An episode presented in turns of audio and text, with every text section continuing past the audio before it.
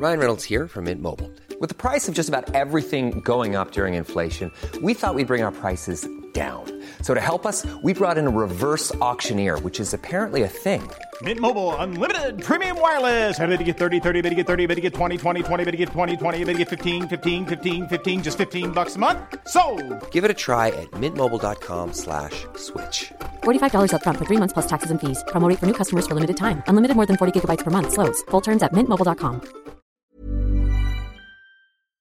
Cette émission vous est proposée avec la très gracieuse participation de Mehdi Zaoui, Alexandre Plisson, Dermins, Hervé Thury, Julien Mulot, Note Gaspard, Serge Décembre, Chala Giraud, Yakamama et Julien Chandel. Bonjour à tous et bienvenue sur le Rendez-vous Tech, l'émission qui explore et qui vous résume de manière compréhensible toute l'actualité tech, internet et gadgets.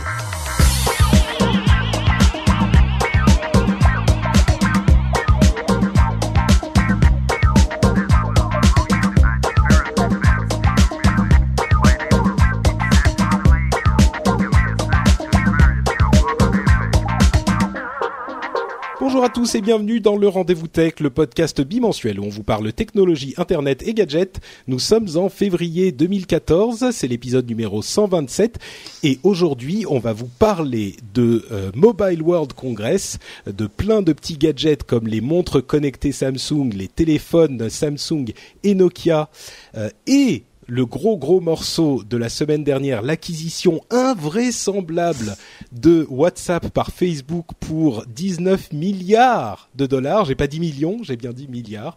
On va décortiquer, euh, on va décortiquer un petit peu ça ensemble. Et pour m'aider dans cette tâche ardue, j'ai Corben d'un côté, le président de l'internet. le chef, le chef. Attends, Euh, pas président. c'était- C'est pas président. Non, c'est chef. Je sais plus qui t'avait. Ah non, c'est Léo Laporte qui est président de l'internet. bon, toi t'es chef, ça va. Bon bah salut tout le monde. Et de l'autre côté, euh, Olivier Frigara qui nous fait euh, le, la gentillesse de venir nous voir depuis euh, On refait le Mac, qui est euh, comment on dit déjà le, le meilleur podcast high tech de France, c'est ça? La formule exacte? De Corse déjà c'est pas mal. mais- Euh, non mais enfin ça marche bien, on est content. Oui, c'est le, le podcast high tech numéro un, je crois. C'est euh, numéro un en. France. C'est la formule euh, qui amuse beaucoup notre ami, euh, notre ami Cédric Bonnet. Euh, c'est un- juste parce qu'il est jaloux, c'est tout. bah, exactement. Ouais. Euh, c'est l'un des plus vieux podcasts, euh, des plus vieux podcasts euh, français euh, qui continue sans, sans interruption. Tu veux dire par rapport à l'âge de leur présentateur ou par rapport à... C'est un peu des deux, je te remercie. Euh, ouais, on a commencé euh, de mémoire, je sais pas, autour de en 2006, euh, en 2005 en 2006 à titre amateur du temps où j'étais encore à, SVM Mac. Et puis c'est, on s'est vraiment, c'est vraiment régulier hebdomadaire que depuis euh, 2010, hein, ce qui est déjà pas mal. Euh, voilà, donc on est, on fait les, euh, on fait vraiment les quatre bougies euh, du podcast qu'on est hebdo depuis quatre ans, donc on en a pas loupé beaucoup des semaines. Pas mal. Très bien. Et c'est vidéo, hein. Nous, on rajoute l'image, on n'a pas peur de se montrer. Oui, euh, oui, oui. Non, moi j'ai, moi j'ai un physique pour la radio, comme ça je dis physique ingrat Non, c'est pas vrai. Euh, d'ailleurs, dans, dans, On Dans peut payer fait- un maquilleur, hein, si jamais. T'inquiète. oui, c'est, c'est possible. Bah, d'ailleurs, maintenant j'ai de quoi avec euh, le, le succès du, du Patreon, dont on parlera dans, euh, dans quelques temps dans, On le- veut dans tout le, savoir. Le- oui, on aura. Bah, alors, je veux une chose que je vais dire de, de but en blanc tout de suite. Je veux évidemment pas transformer euh, le rendez-vous tech en rendez-vous Patreon. Euh, on va pas non plus en, en faire des caisses et en parler trop parce que je veux que l'émission reste l'émission évidemment. Mais là, c'est le premier, euh, le premier épisode qu'on fait euh, vraiment après le lancement, mais donc on en faut- dira quelques mots. Faut qu'on en parle un peu pour faire comprendre aux gens qui n'ont pas encore euh, participé que ça, ce sont un peu des parias, des exclus de la société, quoi. Ils. Bah écoute, on aura l'occasion d'en parler entre la, la partie principale et la partie news. Euh, je veux juste dire euh, à tout le monde, si vous avez euh, des questions sur le Patreon, je fais un- une session de Q&A euh, le lundi 3, donc une semaine après l'enregistrement de cette émission, le lundi 3 mars à 21h, ça sera en live sur l'internet. Donc euh, vous pouvez euh, retrouver dans les notes de l'émission les détails pour y assister et je répondrai à toutes vos questions à ce moment-là. On en reparlera un petit peu dans le, le- la pause euh, de l'émission. Euh, entre-temps, évidemment, il faut... euh, bon, je précise quand même la chose que je dois dire, c'est un énième immense merci parce qu'effectivement, ça, ça, ça fonctionne plutôt bien, c'est un très bon euh, démarrage, donc euh, j'ai été complètement tourneboulé, on peut dire ça comme ça. Mais bon, donc... Donc, Mobile. World- Hein. Oui, bah, je, t'expliquerai, je te donnerai tous les secrets. Il n'y a, pas de secret justement. Moi, je veux que tout le monde profite de tout ça. Euh, c'est quelque chose qui est, qui est important aussi, et je pense que c'est très bon pour l'écosystème des podcasts en général. Ouais, et puis si je peux me permettre, c'est vrai que d'animer, de produire, d'écrire, hein, tu es bien passé pour le savoir, Patrick, un podcast euh, chaque semaine, tous les 15 jours, un mensuel, c'est beaucoup de travail. Que souvent, mm. la plupart des gens qui font ça euh, le font à titre euh, purement bénévole. Alors, en plus, quand on est des équipes avec tous les chroniqueurs qui ont fait le max, c'est beaucoup d'énergie. C'est vrai que si de temps en temps, on peut au moins faire en sorte de pouvoir produire l'émission et que ça ne coûte rien à ceux qui la font, c'est déjà, c'est déjà bien. En plus, on peut gagner un peu d'argent pour avoir quelques moyens pour travailler. C'est c'est la série sur le gâteau. Hein. Mm, tout à fait. Ben, on aura un petit peu plus de détails euh, là-dessus tout à l'heure. Euh, mais donc, comme je vous le disais, le Mobile World Congress d'une part, euh, Facebook d'autre part, et on aura aussi une petite intervention de Jeff qui va nous parler très rapidement de la visite de François Hollande au, à la Silicon Valley. beaucoup, Beaucoup d'entre vous euh, nous ont signalé qu'il était, euh, qu'il apparaissait ici et là dans les images. Donc, euh, il nous a fait la gentillesse de venir dans son emploi du temps débordé pour nous dire quelques mots. on vous passera ça, c'est préenregistré en, à un moment dans l'émission. Donc, Mobile World Congress, il a lieu en ce moment à Barcelone. C'est le salon de la mobilité, le salon le plus important de la mobilité, et on a évidemment décortiquer toutes les informations euh, qui ont été euh, euh, livrées jusqu'ici. on a généralement le gros gros des informations qui sont euh, livrées dans le, dimanche avant et le lundi, donc on a a priori toutes les choses importantes. Il y a deux grosses tendances euh, qui se sont dessinées. C'est d'une part le wearable computing, bien sûr, dont on parlait déjà au CES et qui est l'une des tendances de cette année.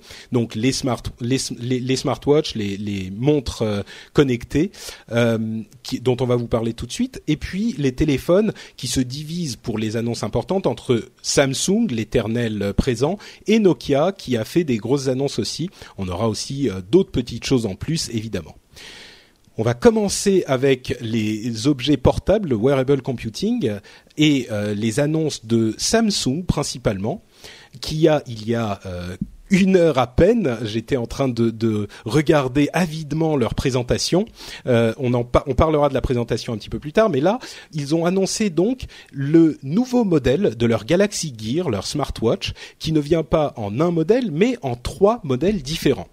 Donc, je vais vous faire une petite description rapide euh, à tous les deux, et puis vous me direz ce que mhm. vous en pensez. Alors d'abord, euh, il y a la Galaxy Gear 2 qui est le modèle euh, principal, la Galaxy Gear 2 Neo qui est un modèle un petit peu moins cher qui n'a pas de caméra et la Galaxy Gear Fit qui est une sorte de euh, de, de, de, Fitbit ou de Nike Fuel Band, ce genre d'assistant d'assistant de santé de, de fitness qui est encore plus léger et qui est assez sexy au niveau design. Alors la Galaxy Gear 2 elle améliore énormément premier modèle qui était sorti il y a seulement cinq mois de ça et qui avait reçu un accueil pour le moins tiède euh, au moment de sa sortie. Elle est plus légère, elle a plus d'autonomie, on passe à deux ou trois jours de, de batterie. Euh, la caméra est incrustée dans le euh, le cœur, le corps euh, de la montre elle-même. Euh, elle est water et dust resistant, donc elle, elle, elle, ne prend pas l'eau et elle ne prend pas la poussière. On peut la mettre sous la douche. On peut pas l'immerger pendant des heures, mais on peut la mettre sous la douche sans problème. Il y a le modèle Neo qui est un petit peu moins cher, qui n'inclut pas la caméra, et il y a le modèle Fit qui est vraiment vraiment pas mal, qui est un écran incurvé Super AMOLED Touch. Euh, qui est très joliment designé. Ces trois machines tournent sous le système Tizen, donc on, on, on abandonne Android euh, et elles seront disponibles le 11 avril. On n'a pas encore les prix. Là où ça devient quelque chose de, de vraiment intéressant, c'est que ce sont tous les trois des appareils connectés au téléphone, mais ils sont aussi très euh, orientés sur le fitness. Ils ont un, un moniteur de, de rythme cardiaque qui détectent votre rythme cardiaque automatiquement. Ils peuvent bien sûr afficher les messages, les SMS, les appels ratés, etc. Ils ont aussi un lecteur de musique intégré avec 4 Go de mémoire, ce qui fait que vous n'avez pas forcément besoin d'avoir le le téléphone juste à côté pour écouter la musique.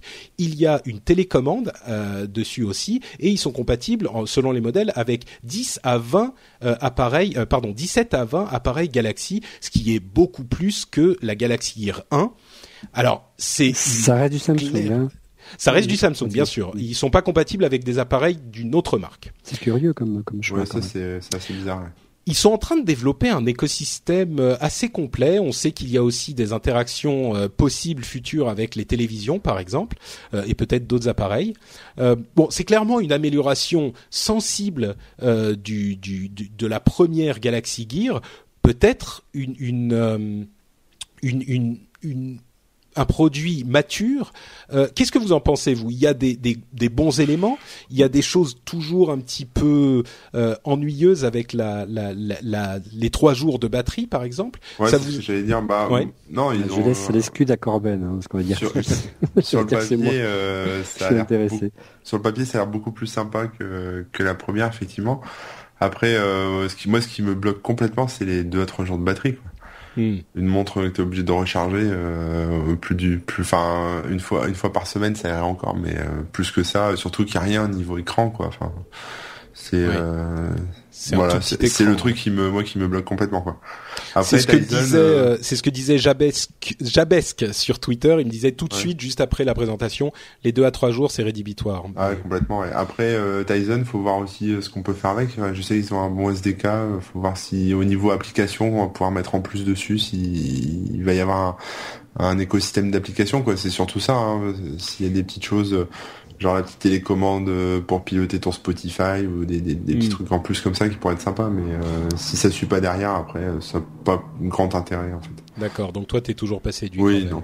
Olivier, on sait que puisque tu es un spécialiste Mac, on sait qu'Apple travaille d'arrache-pied sur une, une montre connectée. là, est-ce que c'est quelque chose qui pourrait te, te, te convenir avec ces Galaxy Gear ou il faudrait quelque chose de plus pour que tu sois tenté? J'ai essayé euh, lorsqu'il est sorti euh, la, la, la, précédente version hein, qui est sortie à l'occasion de l'IFA.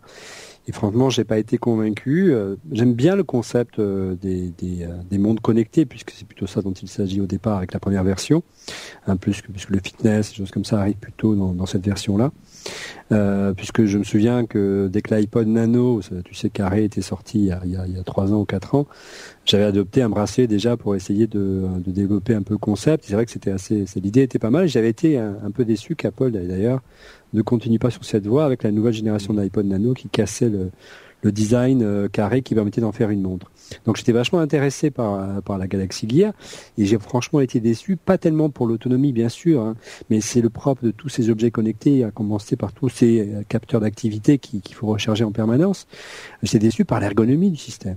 J'étais hmm. déçu par les fonctionnalités du système. On est, on est à des années-lumière d'un système grand public accessible à tous. Il y a quand même une, une petite prise en main qui est nécessaire.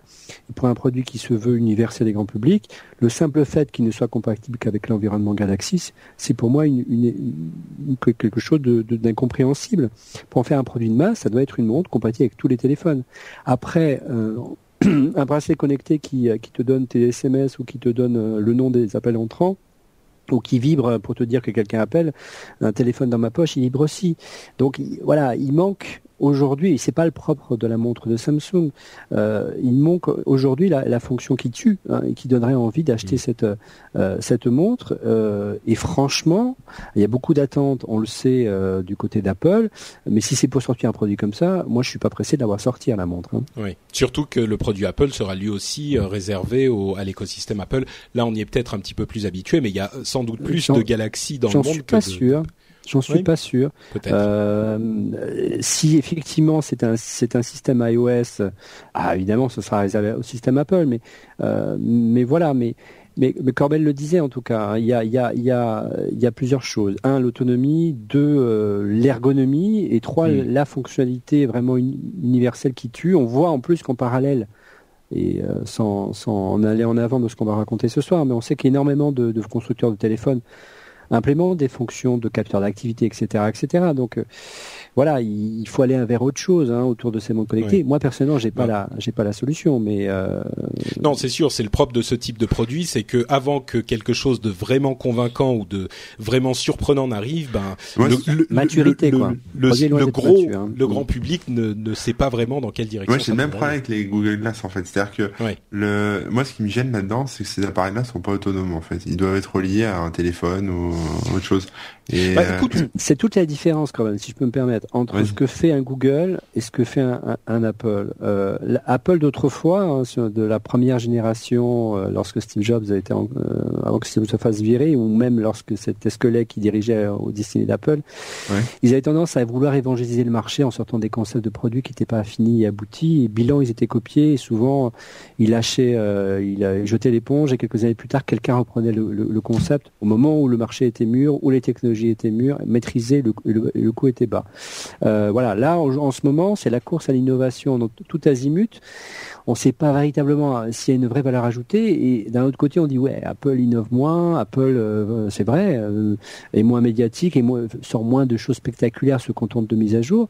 Mais encore une fois, Apple sort un produit dans une nouvelle catégorie, une nouvelle famille, lorsque le produit est fini, lorsqu'il apporte mm. un vrai plus par rapport à la concurrence. S'ils n'ont pas ce tempo à donner et cette valeur ajoutée, ils le sortiront pas. C'est vrai que le, le spectre d'Apple, alors on nous le reproche souvent, hein, on nous dit ah mais même quand il n'y a pas Apple, vous parlez d'Apple, euh, c'est difficile de, de ne pas voir le spectre d'Apple planer sur toutes ces annonces, en particulier sur ces appareils connectés, parce que enfin sur ces montres et ces ces, ces euh, euh, appareils de, de fitness. mais là, en l'occurrence, moi je trouve qu'il y a quelque chose, en particulier le Fit, la version Gear Fit, qui est séduisant. Pourquoi? Parce que il fait quelque chose de tout bête, hein, mais je comprends pas pourquoi ça s'est pas produit avant. Ils allient à la fois l'aspect montre connectée ou euh, appareil connecté à la montre et aspect fitness. Euh, et en plus, c'est un appareil qui est vraiment bien designé. Il est super beau, l'écran a l'air magnifique. Mm. Euh, je vous encourage à aller regarder le, le, Gear Fit. Il y a vraiment quelque chose de séduisant là-dedans. D'autant plus qu'il est, ouais, l'écran courbé touch qui est très joli, et d'autant plus qu'il est connecté au service S-Health, le service de euh, d'aide à, la santé et au sport de Samsung, euh, qui peut vraiment créer un écosystème qui amène une vraie valeur ajoutée à l'utilisateur. Alors euh, peut-être que d'autres pourront le faire mieux, mais là je trouve, moi c'est quelque chose qui m'a véritablement séduit. Il faudra voir le prix, mais je me dis, bon, je, a priori j'ai pas de Galaxy, donc c'est peut-être pas forcément pour moi, mais là je me dis il y a quelque chose, il y a quelque chose d'intéressant, quelque chose à creuser. Moi, ce qui, m'a interpellé euh, lors des annonces de, Samsung euh, autour de ces produits, c'est vrai que le, la, la, petite fit est, est, vraiment pas mal. Tu as raison, et en termes de, de design, en termes de légèreté, hein. euh, ça corrige pas mal de choses que la première Galaxy Gear. Euh, euh et on voit que sur les, les, vidéos dont tu nous as envoyé les liens, que la réactivité semble au rendez-vous. Ouais, donc, il semblerait que Samsung ait corrigé le tir, donc on oublie ce que j'ai dit. Enfin, on verra lorsqu'on l'aura véritablement en main. on sait qu'il y a plein d'accessoires comme celui-ci, qui plein de, de, de systèmes connectés euh, qui sont qui sont brillants. Euh, j'en ai essayé plein, que ce soit pour en Mac pour le magazine Nike et on s'aperçoit qu'au bout de quelques temps, on s'en lasse et que les mm. produits, on, finit par les laisser au fond d'un tiroir. Donc euh, voilà, encore une fois, bon, le produit s'allège, mais on n'est pas encore à la, maturité du, marché en termes de, de, de, fonctionnalité. Moi, ce qui m'a étonné lors des annonces de, ce produit qui ont parlé en préambule tout à l'heure, c'est que pour faire ces produits-là en termes de système d'exploitation, Samsung n'est plus choisi Android. Pour le, le, fer de lance euh, du système de Google, en tout cas sur les smartphones, c'est assez étonnant. Oui, très surprenant effectivement. On, on pensait et d'ailleurs même dans la présentation du Galaxy S5, hein, qui, qui, toute cette présentation, ils ont présenté les, les deux familles de produits en même temps. Euh, ils n'ont à aucun moment prononcé le, le nom d'Android. C'était déjà le cas dans des présentations précédentes. On se souvient de l'année dernière. Euh, on, pensait que suite au, rabibochage entre Google et Android et pardon Google et Samsung euh, dont on avait entendu parler ces dernières semaines, peut-être que les choses iraient un petit peu mieux. Là, on a l'impression que euh, Samsung est en train vraiment de continuer euh, cette prise d'indépendance qu'ils qu'ils avaient initiée face à Google, ce qui est pas très surprenant, mais ils mettent vraiment tout leur poids. En tout cas, on peut voir les prémices de la mise de leur poids derrière Tizen, quoi.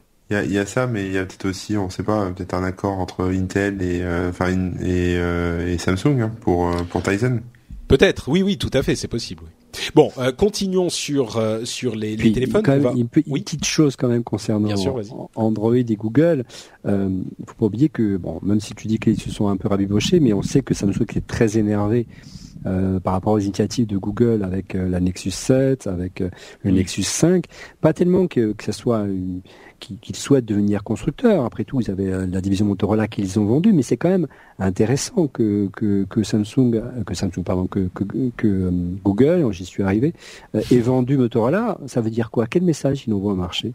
Je bah, ne crois pas au marché, au, à l'avenir des constructeurs de bah, téléphones Je pense que justement, euh, enfin, on peut l'interpréter de différentes manières. On en parlait la semaine dernière, mais justement, on peut voir au contraire ça comme un signe de d'apaisement vis-à-vis des constructeurs. C'est euh, ne vous inquiétez pas, on ne va pas venir en concurrence avec vous. Et c'est pour ça qu'on peut te dire, Patrick, c'est je ne crois pas au, au hardware. L'avenir, c'est pas le hardware. Le ah, hardware va se standardiser. La, la valeur ajoutée, c'est dans le service, et le service, c'est Google.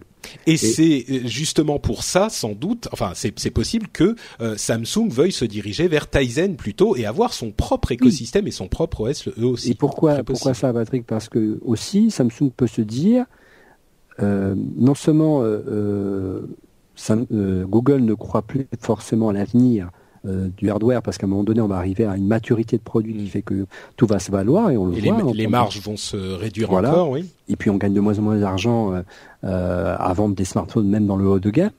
Euh, mais surtout, il y a une tentative de, de, Google de banaliser le hardware en disant voilà, c'est moi qui fixe un prix de référence quand je sur un Nexus 7 et un Nexus 5, qui veut qu'aujourd'hui le, voilà, dans l'esprit des gens, un, smartphone de moyenne gamme, ça vaut tant, 200 dollars.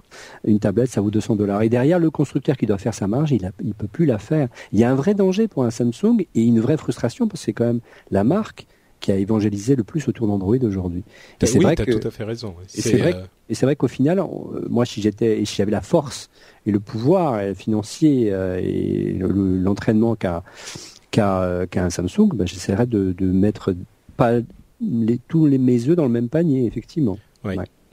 Bon, alors on parlait de Google justement. On a des rumeurs. C'est pas directement le Mobile World Congress, mais on a des rumeurs sur leur euh, smartwatch euh, qui est tout à fait réelle selon les rumeurs, hein, euh, et qu'elle devrait arriver. A priori, on pensait à avril, et puis en fait, elle aurait peut-être été décalée à la conférence Google I.O. Qui, qui, va avoir lieu le 25 juin. Il est possible que les développeurs qui seront présents à cette conférence aient tous sur, sous leur siège une Google Smartwatch. Elle serait basée sur le produit Google Now qui prédit ce dont vous aurez besoin. Vous le connaissez certainement.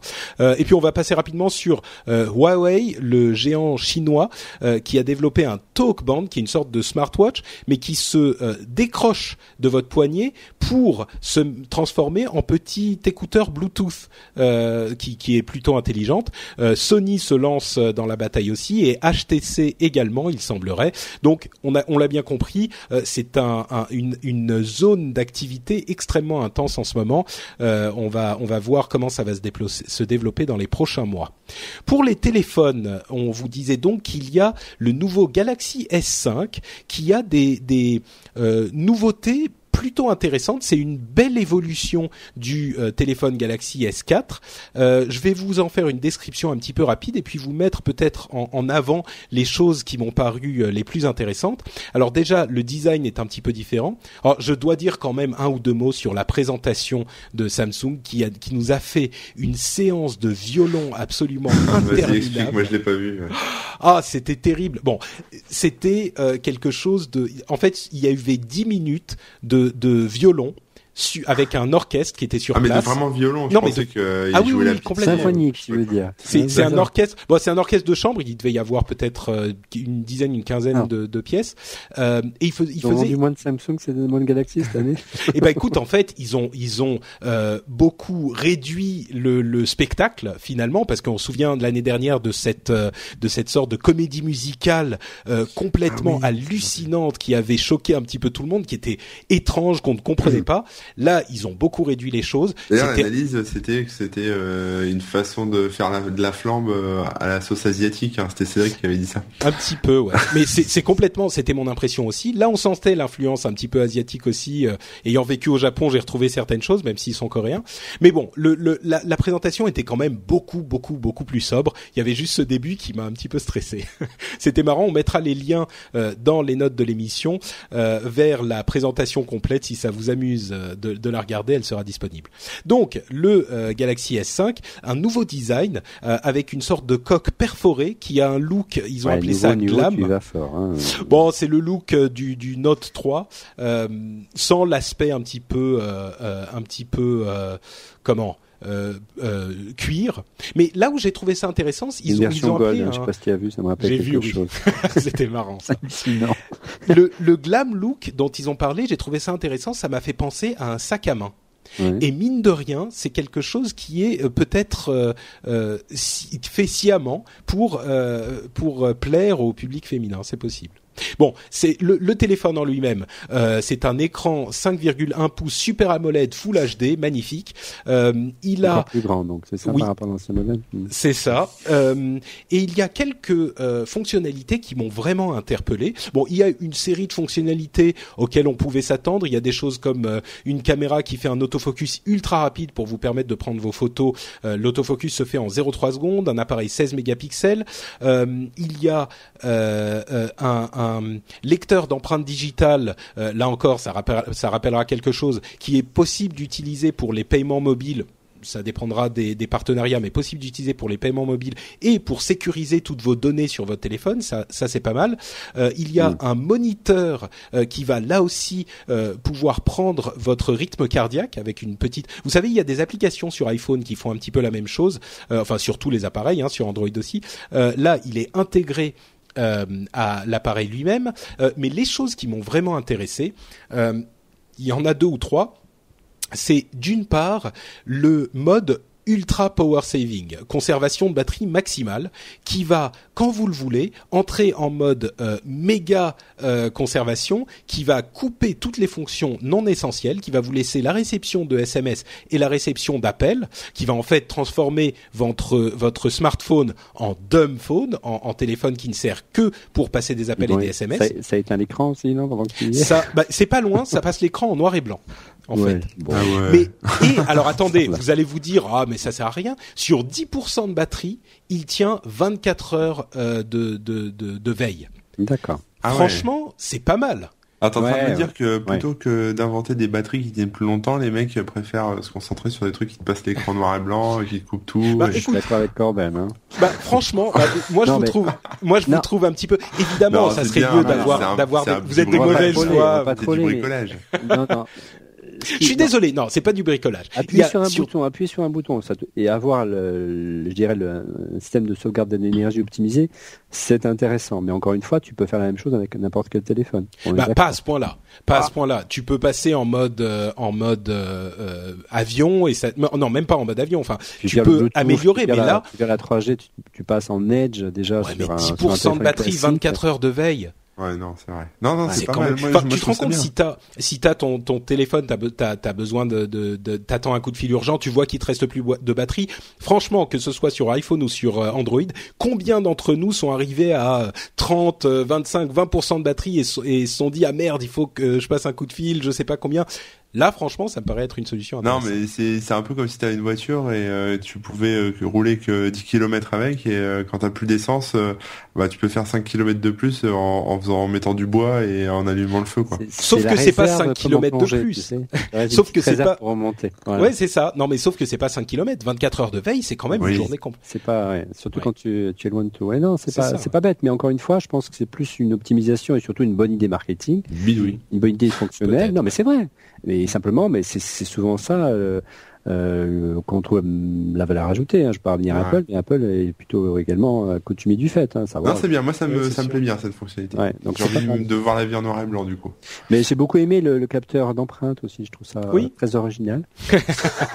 bon, et accessoirement, c'est un capteur où il faut passer le doigt. Euh, donc, il faut passer le doigt sur la petite barre. Et oh, ils ont été chercher ça encore chez Samsung. ce truc qui marche puis, euh, bon, non. Par contre, ce qui semble intéressant, c'est qu'apparemment, et ça, c'est ce qui manque beaucoup chez Apple, c'est que le système serait ouvert aux, développeurs. C'est-à-dire que les développeurs pourront commencer à l'utiliser et, éventuellement euh, trouver des applications auxquelles le constructeur n'y a pas pensé, autre, autre que le paiement euh, ou, la reconnaissance d'empreinte. Donc, euh, ouais.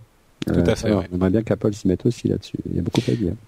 Deux autres petites choses intéressantes. Un mode enfant. qui existait déjà, je ne sais plus sur quel téléphone, c'était peut-être des Nokia, je crois que c'était des Nokia sous Windows Phone, un mode enfant qui ne donne accès que aux applications que vous avez sélectionnées. donc vous voulez passer votre téléphone à votre enfant, vous activez le mode enfant, et ben là vous savez qu'il ne va rien faire de de, de, de dangereux pour votre téléphone. C'est comme une, une session, c'est ça en fait. C'est ça, en quelque sorte, ouais. Visiblement, ça c'est pas mal. Android, ça aussi. Hein, ouais. ouais d'accord. Tu peux avoir plusieurs sessions sur Android que tu. D'accord. Euh, enfin, en tout cas, sur avec ce euh, ce mode-là. Et mm. une autre euh, une autre fonctionnalité qui moi me plaît beaucoup parce que vous savez que je suis un, un adepte de du HDR, ce processus qui permet de prendre deux photos en même temps à différentes expositions et ah, les combiner. ouais, c'est moi, voilà. Les combiner pour obtenir un, un, un résultat d'image un petit peu surréaliste et généralement du meilleur effet. et ben là, ils ont une fonctionnalité HDR vidéo. Donc vous pourrez prendre des vidéos en mode HDR euh, et franchement les résultats qu'on avait vus avec les premiers essais il y a quelques temps euh, qui sont pas faciles à faire euh, étaient complètement euh, hallucinants. Donc on attendra de voir ce que ça donne sur le téléphone bien sûr, mais moi c'est quelque chose qui pourrait me plaire, je pense. Il y a un truc que t'as pas parlé, euh, que je viens de voir dans un article parce que je regardais un peu la tête du téléphone. Ils ont mis en place un truc qui permet de combiner le Wi-Fi et la 4G pour améliorer la rapidité des téléchargements. Tout à fait, le download booster. C'est-à-dire que ça, ça me plaît, tu vois. Tu parles ah, des trucs qui sont pas essentiels, mais alors ça, je trouve ça essentiel. Moi, je trouve ça bien. C'est vrai que c'est con. On a, on a de la 4G, on a du Wi-Fi, euh, pas moyen de cumuler les deux. Mm. Ça, je trouve ça bien. Ouais, effectivement, ouais. LTE bien sûr, plus Wi-Fi, et il est aussi euh, résistant à l'eau et à la poussière, donc vous pouvez le passer sous la douche ou le regarder dans votre bain. Et il sort quand? J'ai envie de l'acheter en fait. Mais bon, ah ça y est, j'ai plus de sous, j'ai plus de sous, mais bon, vas-y, toujours. Mon anniversaire, euh, c'est bientôt, Patrick, hein, pense-y. Hein. Euh, il parlait du de d'avril, euh, comme pour les Galaxy Gear. Parfait. Bon alors, conclusion sur le S5. Vous êtes intrigué, convaincu, ouais, intrigué, intrigué. Il me fait bien, oui.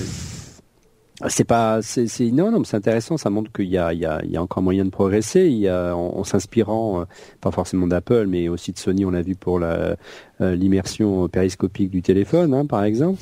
euh, non, mais il y a, y, a, y a, des évolutions qui étaient attendues. On va voir. Euh, qu'est-ce qu'ils qu'est-ce qu'ils disent sur les puces euh, C'est toujours ça évolue ou pas? Ça, j'ai pas Non, mais ça, je crois que bon, il y a à côté de ça, il y a euh, Intel et Qualcomm qui a annoncé des puces 64 bits. Je pense pas qu'elles soient dans cet appareil-là, mm. mais bon, euh, a priori, je pense qu'on est, voilà, c'est ça, exactement. On est à un niveau où c'est pas là que qu'interviennent les évolutions intéressantes. Moi, je pense que le S5, franchement, il est plus intéressant. L'évolution du S4 au S5 est beaucoup plus intéressante que l'évolution du S3 au S4 sur le papier, je, suis d'accord avec toi. Hmm. Moi, j'en parlais avec euh, notre ami Cédric Ingrand euh, en début de Oui, qui est là-bas d'ailleurs. Il peut pas être. Je lui ai proposé de venir dans l'émission, il pouvait pas parce qu'il est à Barcelone. Ouais. Et il me disait, bah, euh, c'est le Galaxy 5S. Oui, c'est ça. Bah déjà le 4, le S4 était le 4S donc. Voilà, donc voilà, en gros c'est ça suit le Samsung à regarder ce qui se faisait sur le euh, ce qui se faisait le, ce qu'il y avait de mieux sur le marché, à, à proposer les mêmes features à, à, son appareil. Maintenant, il faut voir ce qui est spécifique. Tu parlais du HDR, effectivement, c'est pas, c'est vraiment pas mal. La possibilité de basculer dans, effectivement du mode LTE, du mode 4G au, au Wi-Fi, c'est pas mal non plus, hein, ce, que, ce que dont parlait Corben. Le mode saving pour euh, pour l'autonomie, ouais, il y a, y a, de bonnes idées, mais c'est pas non plus une révolution. Euh, et on s'aperçoit qu'une génération à l'autre, euh, bah, il devient de plus en plus difficile pour un constructeur, pour mm. tous les constructeurs, de créer l'événement avec un téléphone. Par contre, ce qui est intéressant quand même du côté de Samsung, c'est qu'il n'y a pas de rupture du design quand même d'une génération à l'autre importante. Euh, Qu'une fois qu'un design est, est, approuvé et, et utilisé euh, et assimilé par par les utilisateurs, on, on reste dans ce form factor et qu'il n'y a pas forcément de, de grande révolution de ce côté-là. Euh, il y avait eu de belles choses l'année dernière, notamment du côté euh, d'HTC avec le HTC One, qui était, un, hmm. je dirais pour moi, le, le, le, le, plus beau des téléphones Android avec une coque, une e-body aluminium, qui sont vraiment, euh, qui on mettait une pomme dessus. On, pour moi, c'était voilà, c'était euh, la version, une grande version de l'iPhone que j'aurais voulu voir un jour apparaître. Il ne faut pas désespérer. Euh, et je suis un peu déçu que Samsung n'y aille pas sur ce côté-là parce que c'est encore une fois le fer de lance des téléphones sous Android et ils savent faire du beau design, on le voit sur les télévisions notamment, et j'aurais été euh, assez curieux de voir un, un, téléphone avec des matières un peu un peu premium euh, du côté de Samsung. Euh, bah, c'est pas grave, on, va aller voir Sony. Effectivement, il y a le Xperia Z2 qui pourrait t'intéresser à ce niveau-là. Ouais, Parlons un peu de Nokia. Oula, j'espère que j'ai pas explosé les oreilles de certains. je ne contrôle pas. Non, ok. Euh, donc Nokia euh, qui nous a sorti son fameux Nokia X. Alors Nokia X, c'est euh, bon, ça pourrait paraître surprenant. C'est un Nokia sous Android. Au moment où ils se font racheter par Microsoft, ça pourrait paraître surprenant, mais leur leur euh, idée est plutôt intéressante. Avant d'arriver au euh, Nokia X, on va quand même parler du Nokia 220 qui est un mélange, enfin c'est un téléphone euh, très très bon marché et qui est Internet ready selon leurs propres termes. Euh, alors avant de vous donner le prix, je vais vous dire quand même ce qu'il fait. Il, il, a des apps Facebook et Twitter, un navigateur, il a une caméra euh, 2 mégapixels euh, et il est donc prêt à être sur Internet. Il a les fonctions essentielles d'Internet. Il coûte, tenez-vous bien, 29 euros. Évidemment, c'est pas prévu pour les marchés comme la France ou les États-Unis, c'est prévu pour les marchés émergents. Ils disent euh, on veut amener le prochain milliard de personnes à Internet. Moi, je trouve ça plutôt pas mal. Ouais, c'est bien. C'est pas mal. Mais il doit le euh, vendre ici aussi. Hein. Il y, a, y, a, y, a, traditionnellement un très grand stand euh, au Mobile Congrès. J'y suis pas cette année, mais d'habitude, euh, quand j'y passe, il y a le stand de Firefox qui propose toujours des choses mm. intéressantes aussi. Hein. Bon, euh, oui, non. Euh, enfin, on, s'aperçoit qu'aujourd'hui, euh, les constructeurs de smartphones retombent dans les travers des constructeurs d'ordinateurs d'il y a quelques années et encore aujourd'hui, à savoir qu'ils veulent, ils veulent, ils veulent grossir une part de marché, ils veulent vendre énormément, mais la marge ne, suffit pas. On revient à la discussion qu'on avait tout à l'heure entre la guerre, la guerre ou le, ou le crépage de signaux entre Google et Samsung. À quoi bon construire des téléphones et en vendre par millions si on gagne rien? Bon, je pense que Samsung euh, gagne un petit peu quand même dessus, mais, c'est vrai que les marges sont. Là, je te parle oui, de bah, Nokia. Oui, bah disons que euh, s'ils font 2 euros sur un milliard de téléphones à 29 euros, pas un milliard de téléphones. C'est c'est vrai. Euh, D'ailleurs, Mozilla, tu en parlais, ils sont présents effectivement aussi. Ils ont une nouvelle version de leur Firefox OS mm. euh, et ils disent, c'était marrant, les nouvelles puces vont euh, euh amener bientôt des, des smartphones là à 25 dollars. Ça, on, attend de voir, mais effectivement, ça pourrait être intéressant. Peut-être des tablettes et des télés en, prototype aussi au Mobile World Congress, équipées du Firefox OS. On, l'avait vu arriver il y a un an avec un petit peu de perplexité. Visiblement, ils sont en train de continuer leur petit bout de chemin, donc euh, bon, c'est quelque chose à surveiller. Pour revenir à Nokia X, alors c'est un OS qui euh, fait un fork d'Android, donc une version modifiée d'Android. Et là où euh, c'est vraiment surprenant euh, de, de, Nokia d'utiliser Android, hein, quand on sait qu'ils sont complètement mariés à Windows et à Windows Phone, l'idée qui est pas si, bien sûr évidemment, l'idée qui est pas si bête que ça, c'est de créer un téléphone très bon marché. On parle de smartphone à 89 euh, euros pour le premier modèle, hein, qui a un appareil photo de 3 mégapixels. Le, le Plus euh, est à 99 euros et le XL, qui a un écran 5 pouces, euh, contrairement aux 4 pouces des précédents, à 109 euros. Mais là où c'est intéressant, c'est que c'est ils le voient ou en tout cas ils le disent comme une une gateway, une une voie d'accès vers les services Microsoft. C'est-à-dire qu'il n'y a aucun service Google sur ces téléphones. Aucun. Le look est un petit peu euh, Windows phonisé, on ah va dire. Un petit peu, c'est Windows complètement Windows phonisé. Et ils utilisent Skype, OneDrive, euh, Outlook.com, etc., etc., Bing, etc., etc. Donc ils utilisent l'infrastructure euh, du projet open source d'Android qui n'est qui n'inclut pas les services Google pour amener les gens dans l'écosystème Microsoft. Alors, la question qu'on pourrait légitimement se poser, c'est pourquoi ne pas le faire avec euh, un, un, un, Windows Phone? Sans doute parce que Windows Phone est trop gourmand pour euh, tourner sur des téléphones suffisamment bon marché euh, pour pour ce type de d'appareil et ce type de prix. Euh, mais bon, c'est est-ce que c'est totalement euh, incompréhensible ou est-ce que expliquer comme ça la, la stratégie peut faire sens? Ben, je, Moi, je ne comprends pas. Euh, au moment où ils sont rachetés par Microsoft, alors peut-être que, que, le rachat est soudain, mais on sait quand même que c'est quelque chose qui, qui est dans les tuyaux depuis longtemps. Euh, sortir un téléphone sous Android, c'est quand même un signal envoyé au marché qui est quand même épouvantable.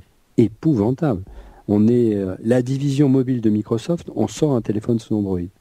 Et, oui. Je veux dire, je suis Peugeot, je suis le champion du diesel et je vous sors une voiture à l'hydrogène et en disant voilà c'est l'avenir, mais continuez à acheter mes voitures au diesel Enfin, je, je, je comprends pas. Euh, alors, je sais pas si mon, analogie est très bonne, mais mais euh, je convertir des gens en leur disant euh, euh, vous voulez l'Android mais on vous met une surface une surface jeu de mots une surface graphique de Windows je je comprends pas. Ah bah là c'est clairement pas pour les gens qui veulent Android hein. il y a aucun aucun lien avec Android. Les bah, applications pourront être converties hein, facilement mais quand on discute avec les opérateurs mobiles qui nous disent quelles sont les attentes des des gens quand ils rentrent dans les magasins ils, ils se foutent de savoir si c'est l'Android de l'iOS ou du Windows Phone euh, ce qu'ils veulent, c'est se faire plaisir avec des, beaux produits relativement rapides, relativement fluides, avec si possible des écrans euh, les plus les plus grands qui en jettent le plus. Et là, ce côté-là, Apple a, a pris un sacré retard.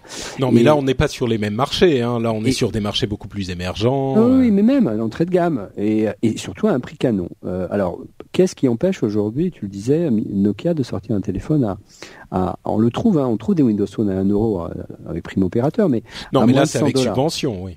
À moins de 100 dollars. Je vois pas ce qui empêcherait aujourd'hui euh, Microsoft, alias maintenant Nokia, de sortir un téléphone à moins de 100 dollars aujourd'hui. Il n'y a rien. Sachant que le principal frein à la sortie d'un téléphone à 100 dollars chez, euh, chez Nokia, c'était la licence euh, Windows Phone. Il n'y a plus de licence, c'est une division de Microsoft maintenant. Donc, il y a, je veux dire, il y a, Microsoft, on voit que dans d'autres secteurs d'activité, comme les jeux vidéo, on voit que les constructeurs subventionnent euh, quelque part leur matériel en, vendant un petit peu moins cher les consoles et se rattrapant sur le logiciel. Je vois très bien avec la surface financière de Microsoft la possibilité de vendre à perte ce type de téléphone sous Windows pour évangéliser les gens et d'ailleurs se récupérer sur la vente d'applications de, et sur les, services, les abonnements. Ah bah c'est peut-être ce qui va arriver. Hein. Peut-être qu'une fois Nokia intégré à Microsoft, euh, le Nokia X va discrètement arriver en fin de vie. Mais moi je pense, mais franchement, moi je pense que la, la, la voie d'entrée euh, dans les services Microsoft pour des téléphones pour les marchés émergents, là on parle de vrais smartphones, hein, pour moins de 100 dollars, euh, ça peut être quelque chose qui peut fonctionner. Mais bon, le, point d'interrogation est quand même là. Corben, euh, toi tu en penses quoi? Ouais, moi ça me choque pas trop en fait. Je me dis qu'ils doivent sûrement faire un espèce d'essai, un test pour voir si ça accroche ou pas. Après, les consommateurs, enfin les gens qui achètent du Nokia, sont bon, n'ont rien à faire de savoir ce qui tourne dessus. Quoi. Eux, ils voient des carrés de couleurs, ils disent que c'est Windows euh, et, et, ils vont pas chercher plus loin. Sauf, Sauf que quand même, tu as des écosystèmes qui émergent. quand, tu, quand, tu, commences, par exemple, avec euh, avec un écosystème, euh, c'est quand même difficile de passer de l'un à l'autre, même si aujourd'hui on retrouve pas mal de services, les Facebook, les Twitter, les PAF et, et j'en passe euh, de, de d'Android à Windows Phone en passant par euh, par iOS. Mais voilà, j'ai, enfin, encore une fois, tu es le tu es le, le fer de lance d'un, standard. Imagine-toi demain Apple qui sort de téléphone sous Windows en disant voilà, on, ne peut pas sortir des Mac à bas coût Hein, on, ça ne nous intéresse pas, donc on va sortir des, Mac à 150 à 200 dollars, mais avec Windows dedans, euh, voire Android. Tout le monde dirait, mais et on fait un look un fig Apple, mais et on dit on marche sur la tête. Ouais, mais là, c'est pas, à mon avis, ça devait être, c'était peut-être un projet qui était déjà dans les cartons depuis longtemps euh, côté Nokia, euh, hors Microsoft. C'est possible. J'ai du mal à le croire quand même. Quand même. Bah, c'est c'est très, bah disons qu'ils sont quand même mariés à Microsoft depuis longtemps. Il est tout à fait possible, effectivement, comme tu le dis, Corben, que ça a été un projet qui a été initié il y a un moment. D'ailleurs, il a été initié il y a un moment. Oui, euh, et pour se dire bon bah Windows Phone ça commence à pas trop mal marcher mais il faut quand même qu'on revienne parce que il y a une chose qu'on oublie de dire mais Nokia leur royaume c'était le euh, téléphone bon marché. Ils avaient envahi le monde entier en vendant des, des centaines de millions de téléphones bon marché euh, et ils étaient totalement incontournables. Donc là c'était peut-être un moyen pour eux euh, quand ils ont initié le projet de se de reconquérir cette ou, ou, de consolider leur place parce qu'ils y sont encore de consolider leur place sur euh, euh, ce marché-là. Maintenant, une fois, Patrick, euh, j'ai discuté il n'y a pas très longtemps avec quelques analystes financiers. Alors je sais que j'ai pas forcément de grande sympathie pour eux, mais quand même c'est intéressant ce qu'ils disent. ils pointent du doigt plusieurs choses qui sont quand même préoccupantes pour les constructeurs de téléphones et on en revient encore à la, au, sentiment euh, et, à la guerre que, qui pourrait vivre en, en, coulisses entre Samsung et, Google. Qui gagne de l'argent aujourd'hui à vendre des téléphones? Encore une fois, où est, où est le, vrai créneau euh, Qui sont les constructeurs de téléphones qui gagnent de l'argent aujourd'hui? Il y en a deux. C'est Samsung et Apple. Ils partagent, j'ai plus les chiffres en tête, mais allez, on, facilement 60 à 70% des revenus générés euh, par les ventes de smartphones. Samsung Samsung et Apple. Sachant que Samsung a, un peu plus perdu cette année parce que c'est vrai qu'il s'est beaucoup concentré sur l'entrée de gamme, même si les ventes de les hauts de gamme leur permettent d'évangéliser euh, et le look and feel étant proche, ils arrivent quand même à vendre des entrées de gamme. Ça, voilà, ça les aide énormément, ce qui n'est pas le cas d'Apple. Euh, voilà, donc euh, à quoi bon se battre dans l'entrée de gamme comme cela? Certes, surtout si derrière tu ne développes pas un écosystème qui est qui de nature le tien. À quoi bon se battre dans l'entrée de gamme si en plus tu ne développes pas l'écosystème qui est Windows Phone derrière? Je ne comprends pas. Il n'y a rien à écoute, gagner. Il y a, il y a quelque chose que tu risques de ne pas comprendre. Pas. Oui, euh, je pense, moi je pense que je suis pas aussi pessimiste que, que vous. Je pense qu'il y a quand même de l'argent à se faire, euh, même à ces prix-là. Mais bon, c'est, c'est peut-être un, un, débat auquel on n'aura pas la, la, la, réponse. Mais il y a une autre chose qui va sans doute te faire tomber les bras encore plus, c'est cette rumeur selon laquelle Microsoft pourrait amener euh, des, des apps Android à Windows. À, à mm. Windows, ça serait quelque chose d'assez surprenant. on a aussi beaucoup d'informations sur la prochaine mise à jour de Windows Windows Phone 8.1, euh, mise à jour euh, euh, qui arriverait cette, cette, ce printemps, qui serait substantielle. On va pas rentrer dans les détails, mais si vous avez un, un téléphone Windows Phone, intéressez-vous à ça. C'est il y a des choses pas mal et ça permettra d'avoir des téléphones d'entrée de gamme encore plus pour justement aller conquérir ces marchés émergents. Donc peut-être que les Nokia X hmm. passeront sous Windows Phone. Ouais, mais enfin l'enjeu pour euh, pour Nokia encore une fois, c'est de redevenir le, rentrer dans le top 5 des constructeurs euh, et des meilleurs téléphones du marché. Euh, on avait le sentiment que ça allait mieux hein, ces derniers mois. Il y avait quand même quelques chiffres qui avaient communiqué, même s'ils ne sont pas officiels, comme quoi euh, Nokia reviendrait dans le top 3, dans le top 4 en Europe des constructeurs de téléphones avec les, les, dernières générations de Nokia qui sont très réussies, notamment avec leur appareil photo intégré, euh, qui est certainement l'un des meilleurs du marché. voilà, ils reviennent. Le, vrai enjeu pour Nokia, qui est maintenant une division de Microsoft, c'est d'être visible aux États-Unis. Il ne faut pas oublier que Nokia est une marque européenne qui a toujours eu du mal à être avoir vraiment une reconnaissance aux États-Unis.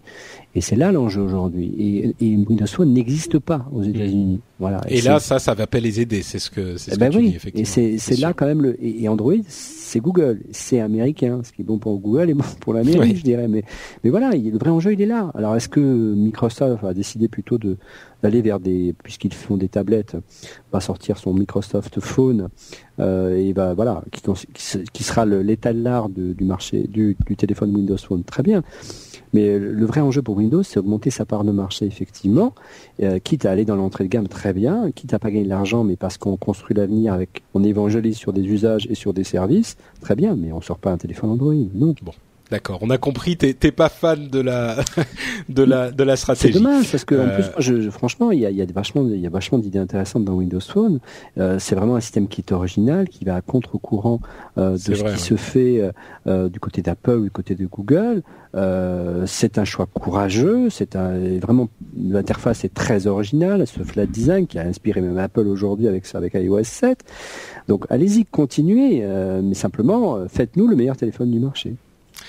Euh, on va continuer avec quelques informations euh, euh, annexe, on va dire, euh, notamment le Yotaphone, qui est euh, le, téléphone, ce fameux téléphone qui a un écran normal d'un côté et un écran touch e-ink de l'autre. Là encore, dans un souci de conservation de batterie, le nouveau design, regardez ça si vous en avez l'occasion, il est plutôt joli.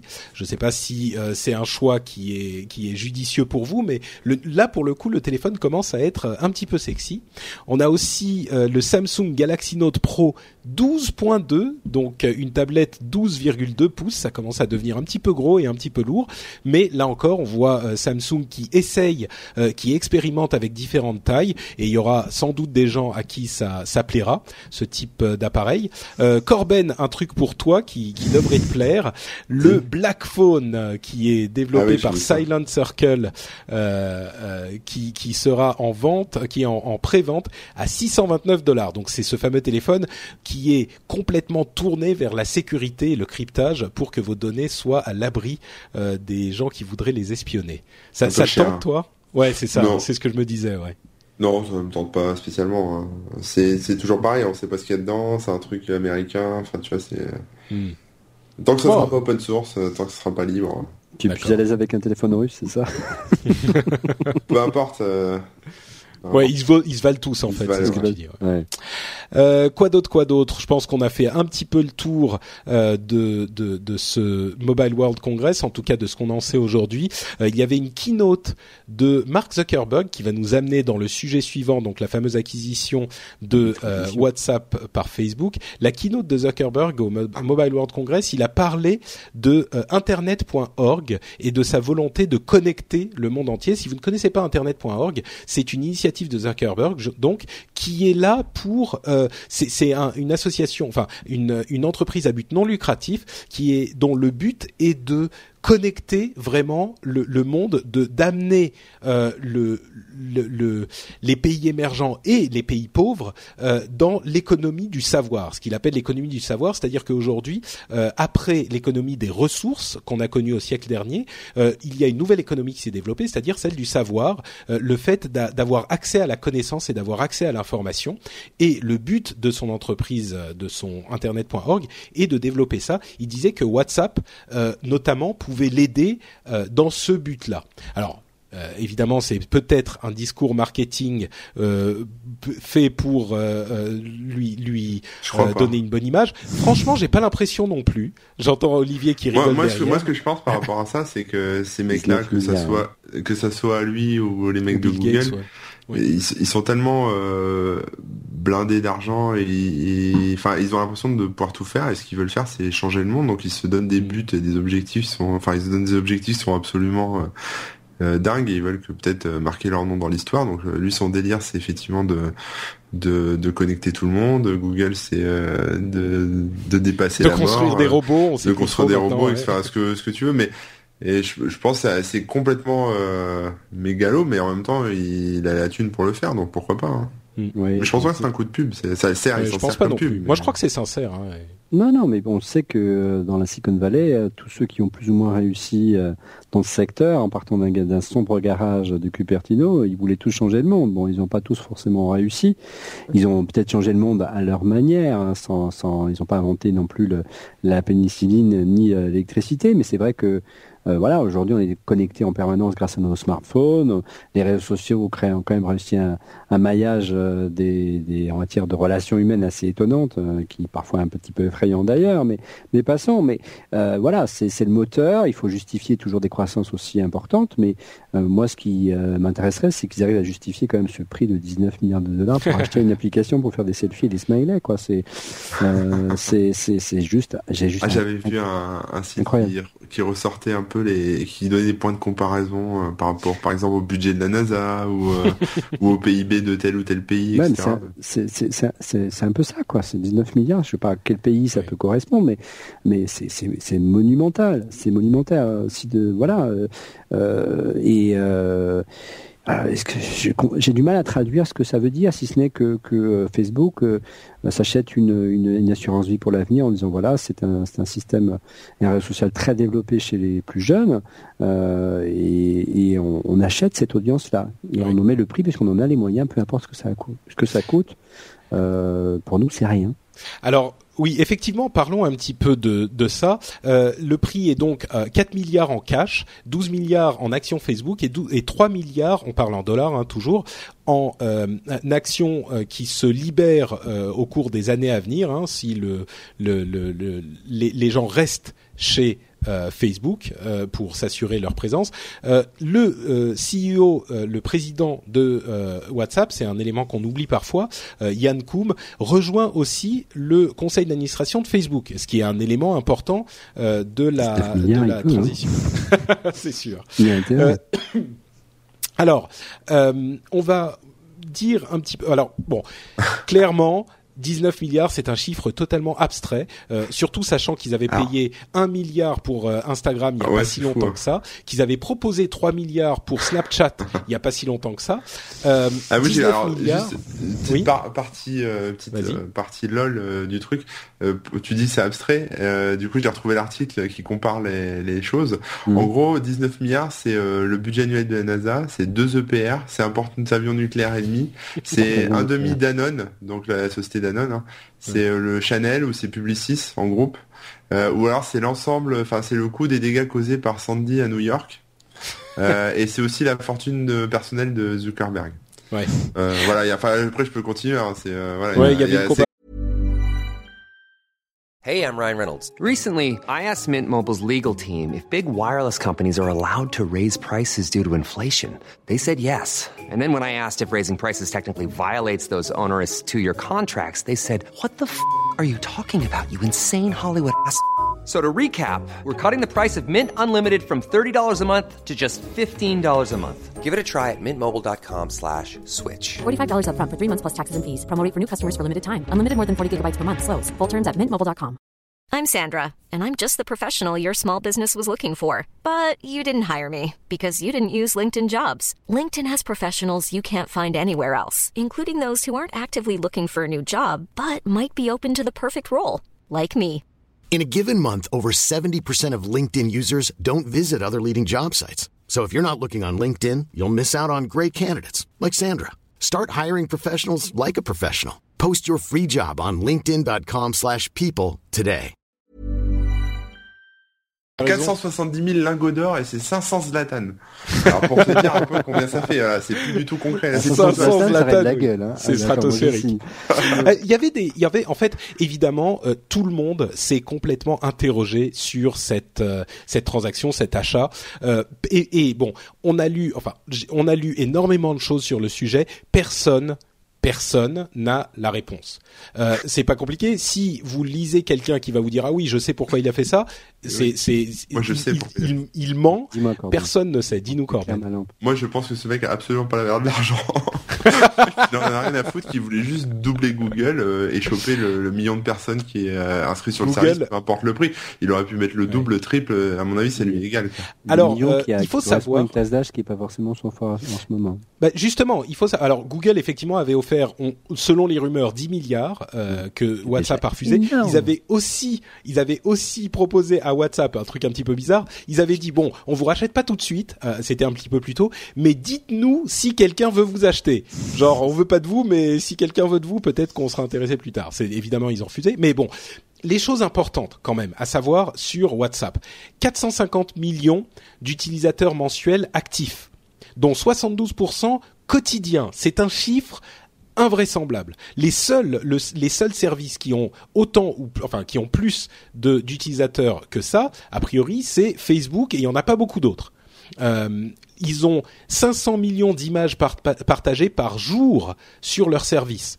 Donc, je pense que peut-être qu'en France, il y a beaucoup de gens qui l'utilisent, mais peut-être pas autant euh, que dans d'autres pays. Donc, on se rend pas compte à quel point WhatsApp est monumental. Ah ouais, parce que moi, euh, personne m'a dit installe WhatsApp, j'utilise que ça, quoi. C'est vrai. C'est une catégorie. Hein, c'est vraiment les, les, les, les ados, les, jeunes, notamment en Asie, aux États-Unis, qui, qui, qui en sont férus, quoi. Il y en a, il y en a beaucoup, mais en Europe, hein, pas, pas, pas que euh, aux États-Unis. Il y en a aussi. Oui.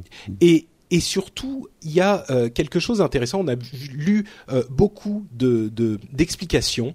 Euh, il y en a une, il y en a deux qui m'ont particulièrement intéressé. Allez, trois. La première, c'était Kara Swisher qui sur Recode, je regardais le podcast de The Verge et il disait, elle a fait une comparaison avec Disney. C'est-à-dire que Disney, ils ont une collection de sociétés qui n'ont pas forcément grand-chose à voir les unes avec les autres, mais qui sont toutes profitables, euh, qui sont tous dans toutes dans euh, le l'entertainment, euh, qui vont de Disney, les parcs à thème, Marvel, ESPN avec la chaîne de, de, sport aux États-Unis, etc., qui sont toutes profitables, qui sont toutes à grosse valeur ajoutée, mais qui n'ont rien à voir avec eux, et ils contrôlent tout ça. Une autre comparaison qui était intéressante, c'était euh, avec Photoshop ou Office. C'est-à-dire que Photoshop et Office sont deux logiciels qui ont énormément ou qui pourraient avoir beaucoup de concurrence, mais ils continuent à toujours courir en avant, à toujours ajouter des fonctionnalités, ajouter des euh, des choses. On n'a peut-être pas forcément besoin, mais on se souvient à l'époque certains euh, libristes vont me vont vouloir m'étrangler parce que je dis ça, mais OpenOffice par exemple est un excellent une excellente suite bureautique par rapport à Office d'il y a quelques années. Office autour des années 2000. Aujourd'hui, Office de Microsoft a ajouté beaucoup de fonctionnalités intéressantes euh, qui font qu'ils ont, ils sont difficiles à rattraper. Ils consolident leur première place. Et ce qui s'est passé avec Facebook, c'est que ils résolvent de cette manière, avec cet achat, le dilemme de l'innovateur. Vous savez que le dilemme de l'innovateur, c'est que quand on arrive nouveau, jeune, frais sur un marché, on peut tout chambouler. Et puis après, on a des habitudes, des, des, des méthodes, des modèles de monétisation, et on a beaucoup plus de mal à à changer les choses et à s'adapter à la nouvelle euh, à la nouvelle mode, à la nouvelle économie, à la, aux, nouveaux usages. Euh, et donc, on voit les nouveaux qui sont en train d'arriver, en train de nous bouffer petit à petit, et on n'arrive pas à changer. Et ben là, euh, Zuckerberg a vu les messageries instantanées commencer à prendre une place monumentale, et il s'est dit, euh, on ne peut pas transformer Facebook, c'est pas possible de transformer Facebook en ce type de service. Donc, on va acheter le plus gros et comme ça, on est direct dans la place et on a les deux. Donc, on a une sorte de combinaison entre le fait de résoudre le dilemme de l'innovateur, cette euh, comparaison avec Disney et le fait que WhatsApp, qui a 450 millions d'utilisateurs aujourd'hui, euh, selon toutes les estimations du monde entier, ils vont continuer à augmenter. On pourrait atteindre le milliard, c'est pas du tout euh, euh, inimaginable.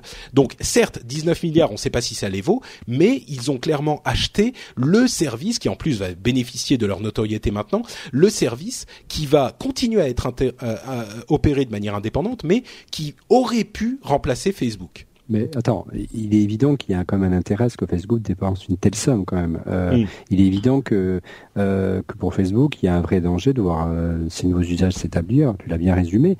Euh, mais encore une fois, euh, quelle, quelle, valeur tu peux tirer de ces 500 millions d'utilisateurs aujourd'hui et peut-être ce milliard demain?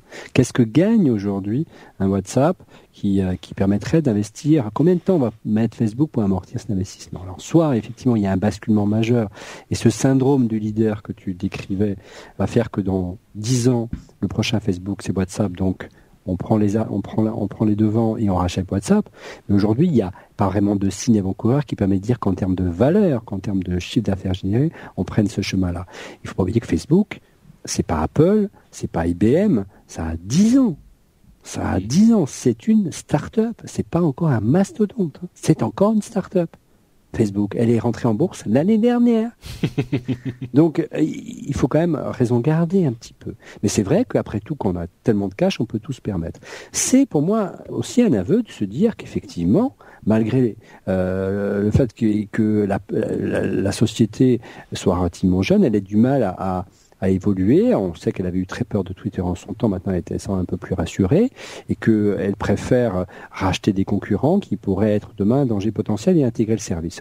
Moi, je vous donne rendez-vous dans 5 ans et on verra où on, sera à Facebook avec l'intégration du service WhatsApp. En son ils ont dit qu'ils allaient le, garder euh, indépendant, hein, comme ils l'ont fait avec Instagram. Euh, tu, parles de de de de, point d'un point de vue financier. Comment est-ce qu'ils vont pouvoir euh, rentabiliser, amortir cet investissement? Moi, je dirais, certes, ça a l'air euh, invraisemblable, mais ils ont 450 millions d'utilisateurs aujourd'hui. Euh, euh, on va arrondir à 500 millions. Et on va arrondir la somme à 20 milliards. 500 millions pour 20 milliards, ça veut dire qu'ils doivent faire, si mes calculs sont bons, 40 dollars par utilisateur pour chaque année. je sais qu'on ne qu'on ne non pas chaque année. 40 dollars par utilisateur ça rembourse voilà. Euh, alors je sais que euh, c'est pas tout à fait comme ça que ça marche hein, bien sûr mais 40 dollars par utilisateur ça me paraît pas euh, totalement invraisemblable. Surtout que euh, là, ça continue à grossir, donc la somme par utilisateur peut réduire. Et puis, bon, il, il est euh, le fameux aujourd'hui. Un, un, ou deux dollars par an. Les, un dollar par an, certes. Mais les les autres services similaires comme WeChat en, en, Chine, Line au Japon ou KakaoTalk en Corée, qui ont chacun 272 millions, 350 millions et 100 millions d'utilisateurs hein, respectivement, ils ont des services ajoutés comme les petits stickers, les fameux des énormes smileys, voilà, C'est ça. Et Koum, euh, Yann Koum, le président de, de euh, WhatsApp, est très très véhément sur le fait, il est d'origine russe, hein, il est très véhément sur le fait qu'il ne veut pas, euh, depuis le début, son but c'était, on ne va pas mettre de la pub, on va pas mettre des jeux, on va pas mettre des machins comme ça, on va laisser le service simple, un dollar par an, basta, c'est tout. Mais évidemment, il peut ajouter des trucs que les gens veulent, comme ces stickers, ces choses-là. Franchement, les 40 dollars de moyenne par utilisateur, ils sont vite atteints, je pense. Oui, mais il faut vendre. C'est beaucoup, 40 dollars par utilisateur. il faut vendre et convaincre des utilisateurs qui, qui ont l'habitude d'avoir un service gratuit de dépenser 40 fois la valeur euh, qu'ils ont dépensé aujourd'hui. Sans pub, euh, tu les atteins pas. Hein.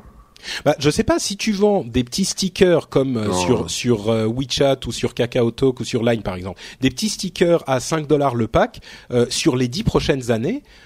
franchement, ça me paraît pas si compliqué. Hein. Bah, écoute, l'avenir nous le dira, mais mais ça ça semble ça semble Enfin, ça semble énorme. C'est vrai que c'est ça faire un Patreon, c'est tout. Moi, ce qui me semblerait plus intéressant, c'est capter euh, dans, dans l'esprit d'un Zuckerberg, c'est pas tellement de leur d'amortir son investissement en, proposant des services via euh, via WhatsApp, c'est plutôt de dire euh, les, là les petits jeunes qui êtes sur sur WhatsApp, intéressez-vous à nos propres services à nous. Hmm. de créer un pont vers Facebook et, les ramener à, la maison mère. Même Moi, j'y crois pas à ça. Ah bah oui, mais c'est ça le cœur d'activité de Facebook aujourd'hui. Mais c'est justement là qu'intervient cette comparaison avec Disney. Avec Disney, ouais, ouais. ouais mais c'est pas Disney Facebook. Non, bah, pas, pas, encore. Forcément, Facebook, c'est que Facebook. Mais imagine, ils ont. Vous savez, euh, vous, vous, savez bien que euh, le truc dont tout le monde parlait, c'était Instagram. Il y a un an à peine, ils l'ont racheté. Instagram continue à fonctionner super bien. C'est l'endroit où vont les jeunes entre guillemets avec ses services de euh, de chat. Ah, mais maintenant, il y a de la pub dans Instagram. Comment ça? Il y a de la pub maintenant dans Instagram. Euh, bah écoute, moi j'en ai pas vu. Moi, moi j'en vois pas non plus, mais faut, le business model de Facebook, c'est la pub.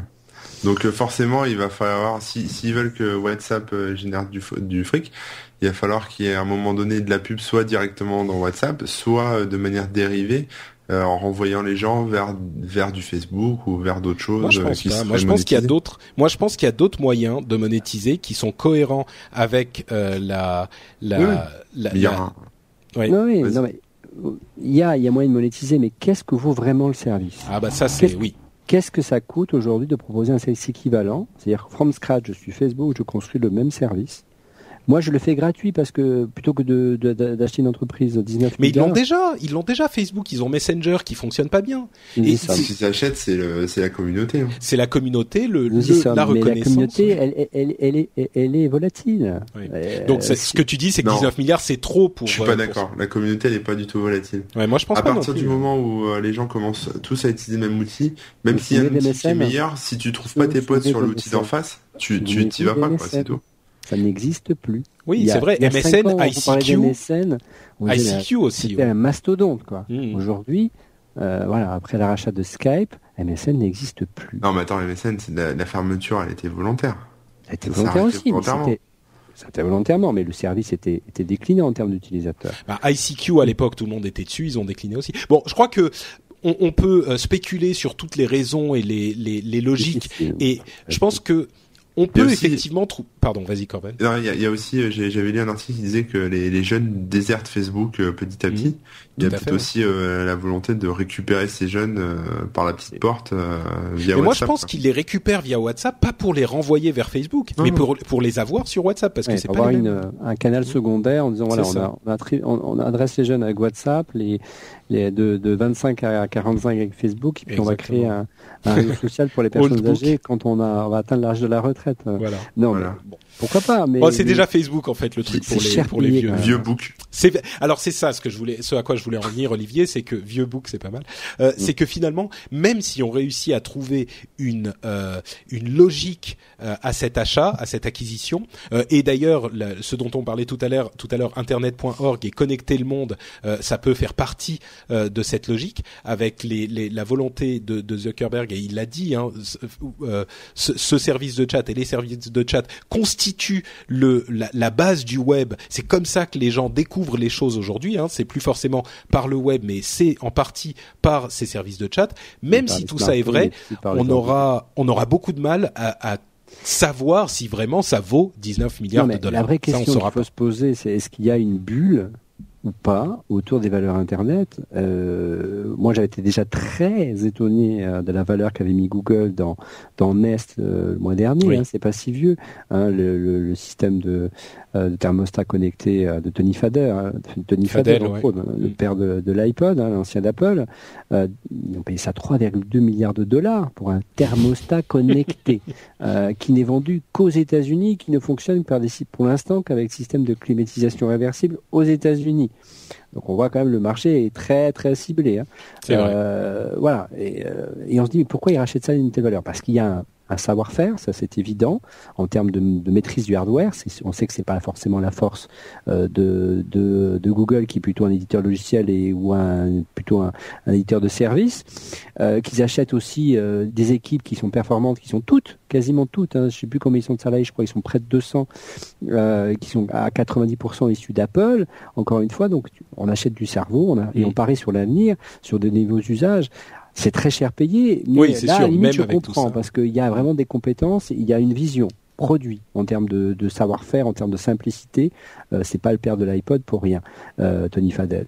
Mais là, euh, on passe de 3,2 à 19 milliards, on achète une base installée, mais elle est où la valeur ajoutée de WhatsApp par rapport à Viber? Elle est où la valeur ajoutée de WhatsApp par rapport à, à, bah, C'est le plus gros. voilà, demain il y en a un nouveau à la mode qui sort, il y en a un qui sort tous les tous les ans de, de réseau social pour les jeunes. C'est très volatile ah, les jeunes. Hein. Je sais pas. oui, pour, les hein. jeunes peut-être, mais enfin je sais pas. Facebook, il est là et, il y reste maintenant. Peut-être voit dans WhatsApp le gagnant, le gagnant de la bataille des. mais c'est peut-être pas le cas, hein, effectivement. Il n'y a pas forcément de grandes alternatives à Facebook. Hein. C'est vrai, c'est vrai. Oh, mais il y en avait à l'époque. Aujourd'hui, il y en a plus, mais à l'époque, il y en avait. Et mais bon, c'est vrai que là, il y a aussi des alternatives. Il y a WeChat, Line, Kakao, etc. Bon, bref, euh, euh, quelques petits chiffres pour terminer. D'une part, euh, il y a 32 ingénieurs uniquement chez WhatsApp. Ils dépensent 0 dollar en marketing et ils gagnent donc Sequoia Capital, qui est le seul investisseur de WhatsApp, qui avait mis 60 millions pour 20% d'investissement dans WhatsApp, euh, récupèrent 3,4 milliards euh, pour leur investissement de 60 millions. Euh, c'est plutôt pas mal et je conclurai en donnant l'information la plus importante de toute cette histoire WhatsApp et Facebook, c'est que Corben a installé WhatsApp. Voilà, ça, veut tout dire. un instant. C'est, mais non, il va, mais non, il va envoyer, il m'a envoyé un message. Raison, tu Donc, raison, D'ailleurs, si vous cherchez un, un, concurrent à WhatsApp, on m'a parlé d'un truc qui s'appelle Telegram, je crois. Euh, oui, qui tout à fait. Euh, plutôt ambiance libre, open source, je sais pas quoi. Enfin, Telegram créé par le, le, le, fondateur de Vcontact, qui est le Facebook euh, russe, le, le, seul pays où euh, où Facebook n'a pas ne domine pas les réseaux sociaux, c'est la Russie avec Vcontact. Et Vcontact a été infiltré par le gouvernement russe, on va dire, petit à petit. Et le fondateur est donc parti. Et il a fondé Telegram, qui est un truc entièrement crypté et sécurisé. Donc peut-être hmm. que Bon, voilà pour euh, notre deuxième grosse partie sur Facebook et WhatsApp. On a passé un petit peu de temps, mais ça les valait bien. Pour 19 milliards, on peut passer 19 minutes. Euh, on va donc passer à nos news et rumeurs, mais avant ça, je voudrais euh, faire une nouvelle salve de remerciements sincères et extrêmement émus à ceux qui me qui décident de soutenir l'émission sur Patreon. il s'agit donc de Ludovic, Thomas Mouchel, Drax. Drax avec deux X, euh, Jean-Philippe Ancos, notre ami qui développe Sarah, euh, Julien Fabre, un petit jeune euh, qui s'appelle Jérôme Kainborg, Philippe Marie, Florent Berthelot, encore quelqu'un qu'on connaît, Thomas, Peter Schaeffer et David. encore une fois, merci à vous tous. Si vous avez raté l'épisode précédent et que vous ne savez pas de quoi il s'agit, c'est un système de crowdfunding que j'ai lancé il y a deux semaines à peine, au moment de l'épisode précédent. c'est un système qui est très différent de Kickstarter euh, parce qu'il vous permet en fait de soutenir euh, les créateurs de contenu et les artistes sur la durée. C'est-à-dire que Kickstarter, ça vous permet de euh, donner beaucoup d'argent au début pour lancer un projet. Là, c'est par épisode. vous allez donner une certaine somme pour chaque nouvel épisode. Alors, ça peut aller de 1 à... Il y a des gens qui, qui, ont, qui donnent même... Alors, le plus, c'est 25 dollars. J'en revenais même pas. J'en parlerai dans les Q&A. Mais, mais c'est par jour, ça. j'en parlerai dans le Q&A donc lundi 3 mars à 21h, mais euh, on a euh, dépassé le deuxième palier en seulement quelques jours. Je suis euh, estomaqué et plein d'humilité et de et de, de, de remerciements pour vous tous. c'est un système vraiment intéressant hein, parce que il vous permet, si vous appréciez, si vous pensez que l'émission a une certaine valeur pour vous, si vous dites c'est comme un, un magazine ou c'est comme je sais pas, ça me permet de ne pas avoir à scruter tous les les blogs tech où ça me fait un résumé, ça me simplifie l'actu tech et que vous pensez que ça, ça a une petite valeur pour vous, vous n'êtes pas obligé de donner beaucoup, hein, mais considérez donner un petit peu. Allez sur le site, les liens seront dans les notes de l'émission. C'est patreon.com/slash rdvtech, p-a-t-r-e-o-n.com slash rdvtech. Regardez la vidéo, j'explique le pourquoi du comment et pourquoi je fais l'émission et tout ça. Euh, si vous pensez que l'émission a une valeur, regardez au moins la vidéo et puis décidez pour vous-même. Hein, évidemment, c'est pas du tout obligatoire. L'émission reste gratuite et disponible. Je la fais par plaisir et par passion. Euh, mais euh, si vous vous y intéressez, considérez la chose, pensez-y. Et puis ensuite, faites votre Moi, choix vous-même. mais je t'ai rien donné encore parce que j'ai plus de pognon. j'ai dit fuck à AdSense, donc j'ai plus un rond. Oui, t'as as, as, abandonné, t'as as oublié. Mais tu sais, mine de rien, ça c'est intéressant, c'est une chose dont on peut parler. Tu as, pour différentes raisons, abandonné l'idée de AdSense, donc un certain type de, euh, un certain mmh. prestataire de pub sur ton site. Là aussi, c'est quelque chose qui permet pour les gens qui, euh, euh, les, les, auditeurs, les gens qui apprécient le travail fourni, de soutenir directement euh, les, les, gens qui fournissent ce travail. C'est un modèle économique qui est différent de ce qu'on a jusqu'à aujourd'hui sur Internet, qui est celui de la pub exclusivement. Euh, donc c'est quelque chose. Enfin, j'en parle aussi dans la vidéo, mais c'est quelque chose qui est vraiment intéressant parce que beaucoup de gens pensent qu'il n'y a que la pub qui est possible euh, pour soutenir les, le travail qui est fait sur le net. et ben peut-être pas. Et en tout cas, pour euh, les podcasts, moi je pense que c'est un système qui est adapté. Donc euh, bref. J'ai plein de. Ouais, c'est un jour tu fais un numéro spécial monétisation, euh, n'hésite pas. Ouais ouais bah on pourra en discuter ouais parce que là il y a vraiment des choses qui, qui, bougent. pardon Olivier? Il faut qu'il me donne des leçons en matière de monétisation parce qu'on. Non parce que le... si tu vas sur le site On refait le Mac, il y a, y a, rien, il n'y a pas de PayPal, il n'y a pas de donation, y a... on n'a jamais eu ça. On a la, la, la seule manière qu'on ait trouvé effectivement c'est la pub. Et euh, c'est un autre métier. Euh, moi, je suis journaliste, je suis pas, je suis pas commercial. Alors, on a eu la chance des gens euh, d'avoir des annonceurs qui ont, qui, ont, qui, nous ont démarché directement et qui ont été convaincus, qui étaient mm. certainement fans de l'émission, donc ils nous ont suivis. Mais mais je sais qu'il y a beaucoup de, podcasts qui, qui, galèrent et que, et que je crois qu'ils ont une vraie valeur ajoutée, que ça mérite, une image du tien, mais c'est pas par flagonnant que je te dis ça, hein, mais c'est vrai, je pense, euh, que chacun y investisse un petit peu de, de son argent. Euh, surtout que c'est une somme qui, qui est raisonnable, hein, ça commence à un dollar, et on peut stopper hein, les paiements quand on veut, c'est bien ça. C'est ça, on peut, on peut en fait mettre une limite mensuelle si vous avez peur que je mette 40 euh, euh, épisodes par mois, euh, une limite mensuelle, et puis on peut s'arrêter quand vous voulez, quand, quand on veut, et, et vous n'êtes bien sûr pas débité s'il n'y a pas de d'épisode qui sort. Hein. Là, je commencerai qu'en mars, mais c'est vraiment très sympa. Puis l'idée que tu as eu de, de, de, des messages et de faire, de les faire participer mm. à l'émission, euh, ça me donne des idées, dis donc. Oui, oui, non, mais parlons-en parce que moi, je pense vraiment qu'il y a quelque chose.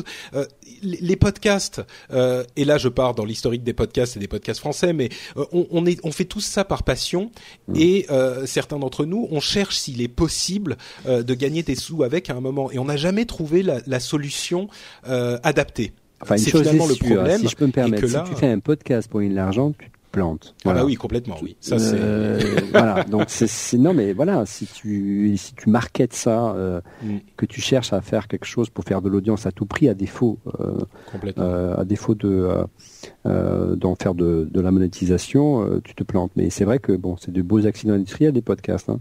mais c'est vrai que d'un autre côté, c'est on peut pas imaginer l'énergie que c'est quoi. En plus, bon, il y a la préparation, il y a il y a les invités qu'il faut aller chercher, qu'il faut qu'il faut euh, qu'il faut convaincre de, de, venir, surtout qu'ils sont pas ils sont pas rémunérés les chroniqueurs réguliers.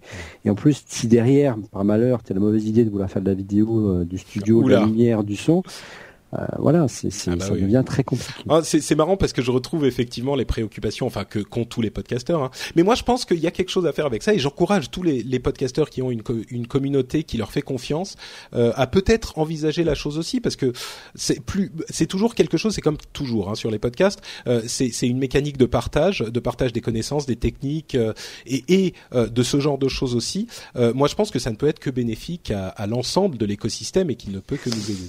Bref. Mais, mais, encore une fois, petite parenthèse, euh, cette idée de, de, de syndiquer euh, l'audience et leur proposer de participer euh, financièrement à la création euh, et, et, surtout euh, faire que, que, que, que, ce que vous arrivez à faire au quotidien dure et perdure dans le temps, c'est quelque chose, c'est une tradition dans la presse. Hein.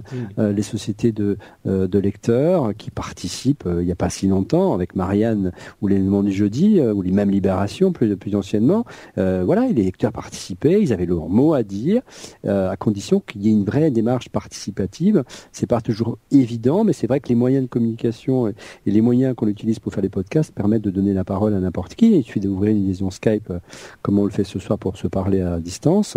Et, euh, voilà, et c'est plus de démocratie, c'est plus de transparence. Et si derrière il y a moins de pub, eh bien c'est pas forcément non plus euh, désagréable parce qu'a priori on n'est pas forcément inféodé à une marque à une autre, même si on nous, même, même si en ce qui nous concerne, on s'appelle on refait le Mac, donc c'est vrai que on n'est pas, payé par Apple, mais mais c'est vrai qu'on se prive pas non plus de, de les gratiner quand ils le méritent.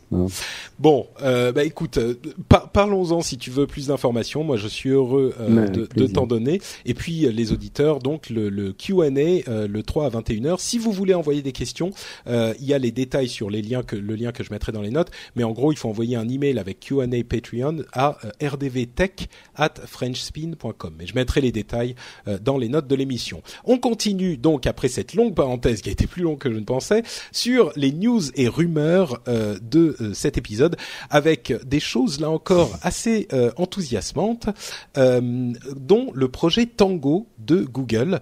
Euh, comment le décrire ce projet Tango? C'est compliqué. C'est encore un truc que Google nous sort de nulle part. Alors imaginez un, un, un, un téléphone avec un appareil photo qui fait de la capture 3D de votre environnement. En gros, il y a une sorte de super Kinect à l'intérieur qui fait une cartographie 3D de ce qu'il il y a devant lui. En gros, c'est pour ceux qui ont vu Batman, euh, c'est un peu comme euh, le truc de Batman qui permet de voir un peu tout ce qui se passe euh, partout en même temps avec les portables des gens. C'est ça, un petit peu. C'est-à-dire que ça fait euh, une modélisation 3D de votre environnement quand vous tournez la caméra. C'est c'est marrant que tu parles de Batman parce que là encore, c'est un peu de la science-fiction quoi. C'est ah c'est un produit de Google qui est hallucinant. Alors on sait pas trop bien encore à quoi ça va servir. Ah bah la NSA. Par exemple. à qui d'autre? Mais je mettrai les, les, les notes euh, dans les notes de l'émission le lien vers la vidéo euh, de, de, de, que je recommandais sur Twitter il y a quelques jours. C'est vraiment surprenant quoi. Ça fait une modélisation 3D parfaite euh, mm. ou presque parfaite de votre environnement comme on prendrait une photo. Bon, Alors, sait pas quoi ça sert. On sait pas trop, mais c'est c'est bizarre et ça ouvre des possibilités, un petit peu comme d'autres choses qu'ils font. Euh, une autre info marrante et intéressante, vous connaissez l'application Tinder? Je me suis inscrit pour tester sur le... Non, je connais pas Tinder. Tu connais pas Olivier? Bon bah tu tu, tu... oui vas-y. C'est parce que t'es pas marié ça. Sinon euh, tu connaîtrais. J'y travaille, cher ami. bon en fait Tinder c'est une application qui vous permet de trouver des gens euh, euh, à, à, rencontrer pour des dîners romantiques on va dire. Ah oui d'accord j'ai compris. Euh, près de vous en fait c'est géolocalisé. Euh, pas des gonzesses quoi. Et le truc marrant, c'est qu'il y a eu une énorme euh, augmentation de l'utilisation euh, pendant les Jeux Olympiques à Sochi, euh, ah, à Sochi spécifiquement. C'est ça, mes applis, d'accord. bah oui, écoute. Mais en fait, elle est plutôt bien. Ça sera la prochaine acquisition de Facebook, hein, je pense. Ah peut-être. Oui. Testé, ah, ouais, je l'ai testé. Moi, je suis curieux. Je l'ai testé pour pour Upload, puis finalement. ouais. Mais ce qui était, marrant, c'est que je suis pas resté longtemps. J'ai, en fait, on, on voit des photos, donc c'est un peu comme à la belle époque de Tornote, hein, on, on, check des photos et on dit euh, toi je t'aime bien ou je t'aime pas. Voilà, c'est uniquement sur le physique. Et si on n'aime pas, euh, enfin si on aime bien et que l'autre en face aime bien aussi, après, on peut se contacter. Donc moi, j'ai aimé personne, si tu veux, parce que je voulais pas. D'accord. J'étais juste pour tester, donc j'ai pas été à l'étape derrière contact, mais en. Attends, un testeur d'aller jusqu'au bout. c'est pour le boulot, c'est pour le boulot. J'ai testé pour le boulot euh, vraiment 5 minutes quoi, euh, et il y avait déjà deux gonzesses sur Twitter, ils me disaient ah tiens il y a Corben sur Tinder, a Corben sur Tinder. donc t'as dit un lap. Non non je fais rien, c'est pas. Ouais. il est tombé bas. Ah, c'est marrant de se dire que les que les athlètes olympiques euh, s'en Bon, c'est peut-être pas que les athlètes. Hein, les journalistes. Il y a beaucoup de gens. Hein, bah ouais, c'est les journalistes. Et que les journalistes partent en voyage de presse, ça dit dans voilà. les coins. Alors, bah ouais. Ah, J'aurais des histoires à raconter. C'est terminé. ça, me rappelle les, journalistes qui, euh, découvraient les, sites de rencontres il y a quelques années, qui faisaient des papiers et qui, soi-disant, ne les testaient pas. Hein. C'était juste pour, euh, pour l'état de l'art et faire des papiers intéressants. Mais bon, euh, voilà, j'invite. je montrerai quelques collègues à moi qui, ont trouvé leur épouse sur les réseaux, sur ce genre de réseau. Voilà. J'ai envoyé à ma belle-sœur, mais elle n'a pas installé Et tu en connais, hein, notamment pas Ah oui, d'accord. Bon. On discutera après. La balance. Euh, autre information, autre information. Euh, Twitch, ce fameux réseau de streaming de jeux vidéo particulièrement, euh, qui a qui a atteint un million de broadcasters par mois, et sa sa société mère a adopté le nom Twitch. Donc un gros acteur du streaming qui est spécialisé dans le jeu vidéo, quelque chose de plutôt intéressant pour les nouveaux médias, l'univers des nouveaux médias dont nous faisons partie. Euh, l'extension Paris qui va être lancée en mai, euh, qui sera euh, ouverte à tous en janvier 2015. donc si vous voulez acheter on refait le ça sera possible. Ça coûte un petit peu cher, on en parlait un petit peu. Dépose on refait le Mac.com. Merde, j'ai donné des idées. euh, tiens, je vous propose de faire une petite interlude avec Jeff qui nous parle du voyage de François Hollande. Euh, je vais le mettre juste ici, dans tout de suite. Donc voilà, Jeff. Salut Jeff et merci d'avoir chamboulé un petit peu ton emploi du temps pour venir nous faire ce petit compte rendu sur la visite de François Hollande à la Silicon Valley. Comment vas-tu? Salut Patrick, c'est toujours un plaisir de te rejoindre euh, sur l'émission, même si là c'est vrai que c'est un peu squeezé euh, dans l'agenda. Bah écoute, euh, c'est vrai qu'on voulait pas attendre les les deux semaines ou même le mois qui nous sépare généralement d'une participation. Donc bah écoute, je vais commencer tout de suite avec la la grosse question. comment s'est passé pour les Français à l'étranger et les gens de la Silicon Valley la visite de François Hollande? Bah, écoute, euh, bon déjà pour pour euh, euh, répondre à la question partiellement, un, qu'est-ce que j'ai fait par rapport au, à la visite du président Hollande? Donc, il a eu un déjeuner avec Eric Schmidt, avec Marc Benioff, le patron de Salesforce. Il a eu, il avait Tony Tony Fadel, le patron de Nest. Et ça, j'ai pas pu y aller parce que en fait, il se trouve que j'avais un conseil d'administration. Euh, donc, il a fait ensuite une visite euh, à un incubateur euh, français où il a fait un, un, un discours sur l'entrepreneuriat qui a priori a été euh, très favorablement reçu. Mhm. j'ai des copains qui sont pas forcément pro Hollande, qui ont beaucoup apprécié en fait les différentes mesures et la volonté qu'il avait démontrée. Ouais, c'est vrai qu'on va pas rentrer dans tous les détails, mais c'est vrai que d'une manière générale, l'impression qu'on a eue ici, c'est qu'il avait euh, peut-être à la surprise de certains, euh, les choses s'étaient plutôt bien passées et qu'il avait fait très bonne impression, quoi. Tout à fait. Euh, après, moi je l'ai rencontré dans un petit comité. Il voulait parler en fait de d'innovation et donc en gros j'étais avec Elon Musk, le patron de Tesla, et euh, Astro Teller, le patron de Google X, donc c'est euh, les toutes les activités euh, un peu avant-gardistes de, Google, moi plus deux ou trois autres. Et en gros, on a passé une heure et demie à parler de des challenges que l'on avait en termes d'énergie, en termes de healthcare, en termes de, choses qui étaient fondamentalement avant-gardistes. Et je pense que le, la, la grosse euh, le point que le président a retenu le plus, c'est que dans la vallée, euh, contrairement à ailleurs, les choses très très ambitieuses ne font euh, pas peur aux entrepreneurs. Et on a eu en fait deux ou trois minutes d'Elon Musk sur ses projets d'envoi d'astronautes sur Mars et comment il allait faire et quelles étaient les différentes étapes au, travers desquelles il allait passer. Et en fait, au bout des cinq minutes, tu dis bah ok il va envoyer des mecs sur Mars et il va y arriver. Hmm. Alors que c'est euh, fondamentalement euh, incroyable de d'y penser, mais c'est un des entrepreneurs euh, les plus exceptionnels de, de notre temps. Et je pense que si c'est ce sur quoi il se focalise, il réussira. Et, et, le président avait clairement une fascination par rapport à Mars il a posé pas mal de questions par rapport à, Mars. Elon Musk, c'est un peu le, Iron Man, le Tony Stark. Euh, on, fait souvent cette plaisanterie. C'est un peu le Tony Stark dans la vie réelle, quoi. C'est complètement Tony Stark, absolument. Et, euh, et il est très sympa et euh, mm. il, est, il a beaucoup d'humour. Donc c'était franchement une, une, une, conversation très aimable et très affable.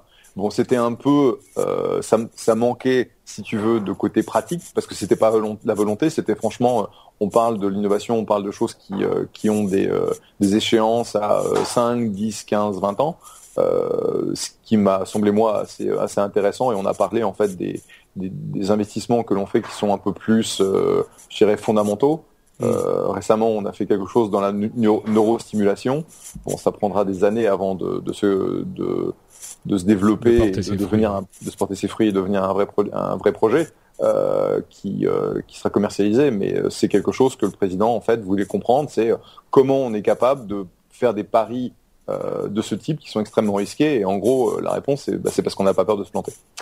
Et donc, euh, ouais, effectivement, l'idée, enfin, l'une des idées du voyage, c'était de, de, de, discuter de la manière dont la Silicon Valley réussit à générer ce genre de projet et ce genre de richesse finalement. Mhm. est-ce que tu penses que les messages ont été constructifs et reçus, ou est-ce que c'est resté un petit peu vague et théorique? Bah, si tu veux, c'est difficile. Il est, il est resté, euh, il a passé 24 heures dans la vallée, hein. donc euh, il a fait un certain nombre de, de, Bon, il a rencontré les bonnes personnes pour pour son déjeuner. Après, il a fait euh, une immersion auprès d'entrepreneurs français. Après, il a fait ce, ce meeting avec donc ce petit groupe mhm. d'innovateurs qui était, je pense, assez intéressant. Le feedback que j'ai eu, c'est qu'il avait beaucoup apprécié ce meeting. Après, il a fait un, un, bain de foule avec à peu près 3000 Français euh, où il a fait un discours sur bah, l'innovation, sur la volonté qu'il avait euh, de, de, faire bouger les choses euh, en faveur de l'entrepreneuriat. Et le, la réaction, en fait, intéressante, c'est qu'on considérait beaucoup cette, euh, cette prise de position comme étant plus social-démocrate que pure socialiste. C'est-à-dire euh, comment est-ce que l'on fait pour supporter le futur pour soutenir pardon, euh, le futur patronat. le, euh, supporter, ça peut être difficile aussi, mais vas-y, pardon. Support, soutenir, merci. Euh, et globalement, ça a été bien apprécié parce que c'est pas ce à quoi les Américains s'attendaient d'un François Hollande. Alors après, comment les choses vont se devenir plus pratiques, plus concrètes. donc il y a la, il y a le Fleur Pellerin qui a fait sa communication autour de son projet de, de crowdfunding, qui euh, dont, dont les avancées sont, je pense, intéressantes. Bon, c'est pas, euh, on a, il y a besoin en France de toute façon de, de structurer ou de restructurer le capital risque. C'est ça un des problèmes, c'est que il n'y a pas mmh. suffisamment de, de soutien euh, et de support pour les, les capitaux risqueurs et euh, euh, il faut trouver un moyen de, de, développer des vrais fonds de capital risque qui vont prendre des risques euh, à la mesure de ce que l'on fait ici, parce que si on ne la, raison pour laquelle les gens peuvent prendre d'énormes risques dans la vallée, c'est parce qu'il y a des, des, des, capitaux risqueurs qui sont prêts à perdre leur argent pour euh, aller dans des projets aussi risqués. Et donc, il faut voir se développer les mêmes choses euh, en France. Mais bon, euh, comme je l'ai toujours dit, ça prendra des années, voire des, des, décennies, à ce que les choses évoluent. Et ça me semblait assez assez positif. Euh, donc il y avait il y avait moins de monde moins de monde et plus de comment on fait pour bouger les choses et pour pousser l'entrepreneuriat que ce à quoi je m'attendais. D'accord. Bon, bah écoute, effectivement, c'est forcément compliqué d'avoir euh, quelque chose de concret. Hein. C'était pas le but non plus du du voyage, mais euh, ce qui est très intéressant, c'est que la la réception, l'ambiance et les impressions euh, sont plutôt positives chez un public qui ne lui était pas du tout acquis et c'était pas du tout gagné. Donc bon, bah il est permis d'espérer quoi. Oui, maintenant, ce que je te dis, c'est euh, quels vont être les, les quels vont être le suivi, par rapport aux différentes mesures, quelle va être euh, euh, la mesure en fait du de freinage de, de, la partie plutôt gauchiste socialiste qui, qui n'est pas aussi favorable à l'entrepreneuriat, mais globalement, la volonté et les projets du président j'ai trouvé que euh, au moins c'était euh, c'était positif et ça valait le coup d'être d'être entendu. Ok, super. Eh ben écoute, merci Jeff pour ce petit euh, reportage express. Euh, je vais retourner maintenant vers les mes deux invités, Corben et Olivier, pour continuer l'émission. Merci beaucoup Jeff. À bientôt. Ciao. Salut à tous. Donc voilà, vous vous ne l'avez pas entendu, cher cher co-animateur, mais c'était Jeff euh, qui nous a parlé euh, du voyage de François Hollande, plutôt euh, des, des, des, signes intéressants. Il parlait, bon, dans les termes un petit peu américanisants, du fait que il avait plus donné des signaux de, de social-démocratie, de social-démocrate que de socialiste, de, de gauchisant, comme il disait Jeff avec sa poésie habituelle. mais c'est vrai que c'est plutôt pas mal, c'est plutôt enthousiasmant de voir que le le, les idées euh, de, François Hollande, du président, enfin qu'il est ouvert aux idées euh, de la Silicon Valley, en tout cas quand, quand il y allait évidemment, ça s'est bien passé. Et comme je le disais dans le petit segment, c'était pas gagné. Donc euh, il, il, faut euh, vraiment prendre les choses euh, dans ce contexte. C'était quelqu'un qui allait dans un milieu qui était un petit peu hostile a priori à ce qu'il représente et qui a quand même réussi à les intriguer et dans une certaine mesure les convaincre. Donc peut-être qu'on verra. Qui est-ce qui rit Non, moi, moi, je ris. D'accord. Tu, toi, t'es pas, t'es pas convaincu que ça donnera quelque chose de, de concret? C'est la grande question, hein, mais. Non, moi, je, j'ai plus aucun espoir dans ce. Quel était le dernier président à avoir été à San Francisco visiter la Silicon ah bah, c'était François Mitterrand. C'est Mitterrand. Tout est dit. Donc ça fait quand même quelques années qu'un président ne s'était pas déplacé, c'est quand même intéressant. Il y en a eu quelques voyages officiels aux États-Unis depuis. Euh, voilà, euh, ça montre l'intérêt que peut avoir euh, ce gouvernement, ce président pour pour ce qu'on appelle la nouvelle économie. Maintenant, on va voir si en France on arrive à suivre. Hein. Mais je pense qu'effectivement, c'est un signal fort, quoi. Ils étaient, personne n'y était allé depuis longtemps. Il y a des choses intéressantes qui s'y font. Une fois quelque chose de bien, on va pas s'en plaindre. Voilà. Euh, et justement, il y a des régulations sur le crowdfunding qui sont à venir en France, mais c'est le crowdfunding avec prise de participation, c'est-à-dire si quelqu'un veut fonder une société, qu'il donne des parts de la société aux gens qui investissent euh, dans, la, dans, dans, la société par le biais du crowdfunding. Il y aura tout un tas de régulations, euh, mais ça aussi, ça veut dire qu'on s'y intéresse. Pour Patreon, c'est ça? Euh, bah non, mais Patreon c'est encore autre chose. Justement, on me pose souvent la question des impôts, des taxes, tout ça. J'en parlerai dans le Q&A. Euh, je, je, laisse la, la surprise jusque là. La surprise, c'est qu'il faut payer des taxes et des impôts, évidemment. Euh, Uber, euh, bon bref, on va pas repartir sur Uber. Apple, tiens, on a un spécialiste ah d'Apple. Il faut bien un sujet oh spécifique.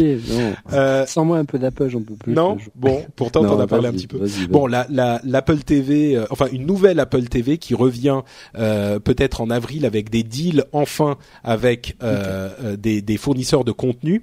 Euh, le problème serait encore, là encore, sur le contrôle de l'expérience, c'est-à-dire qu'Apple voudrait qu'on utilise que l'Apple ID et que les partenaires comme Comcast ou DirecTV voudraient qu'on utilise les euh, compte comme cas sous DirecTV. C'est-à-dire que euh, pour faire un équivalent en France, euh, s'il y a Canal Plus sur l'Apple TV disponible, Apple voudrait qu'on puisse y accéder uniquement avec l'Apple ID. Canal Plus voudrait qu'on ait son compte Canal Plus sur l'Apple TV.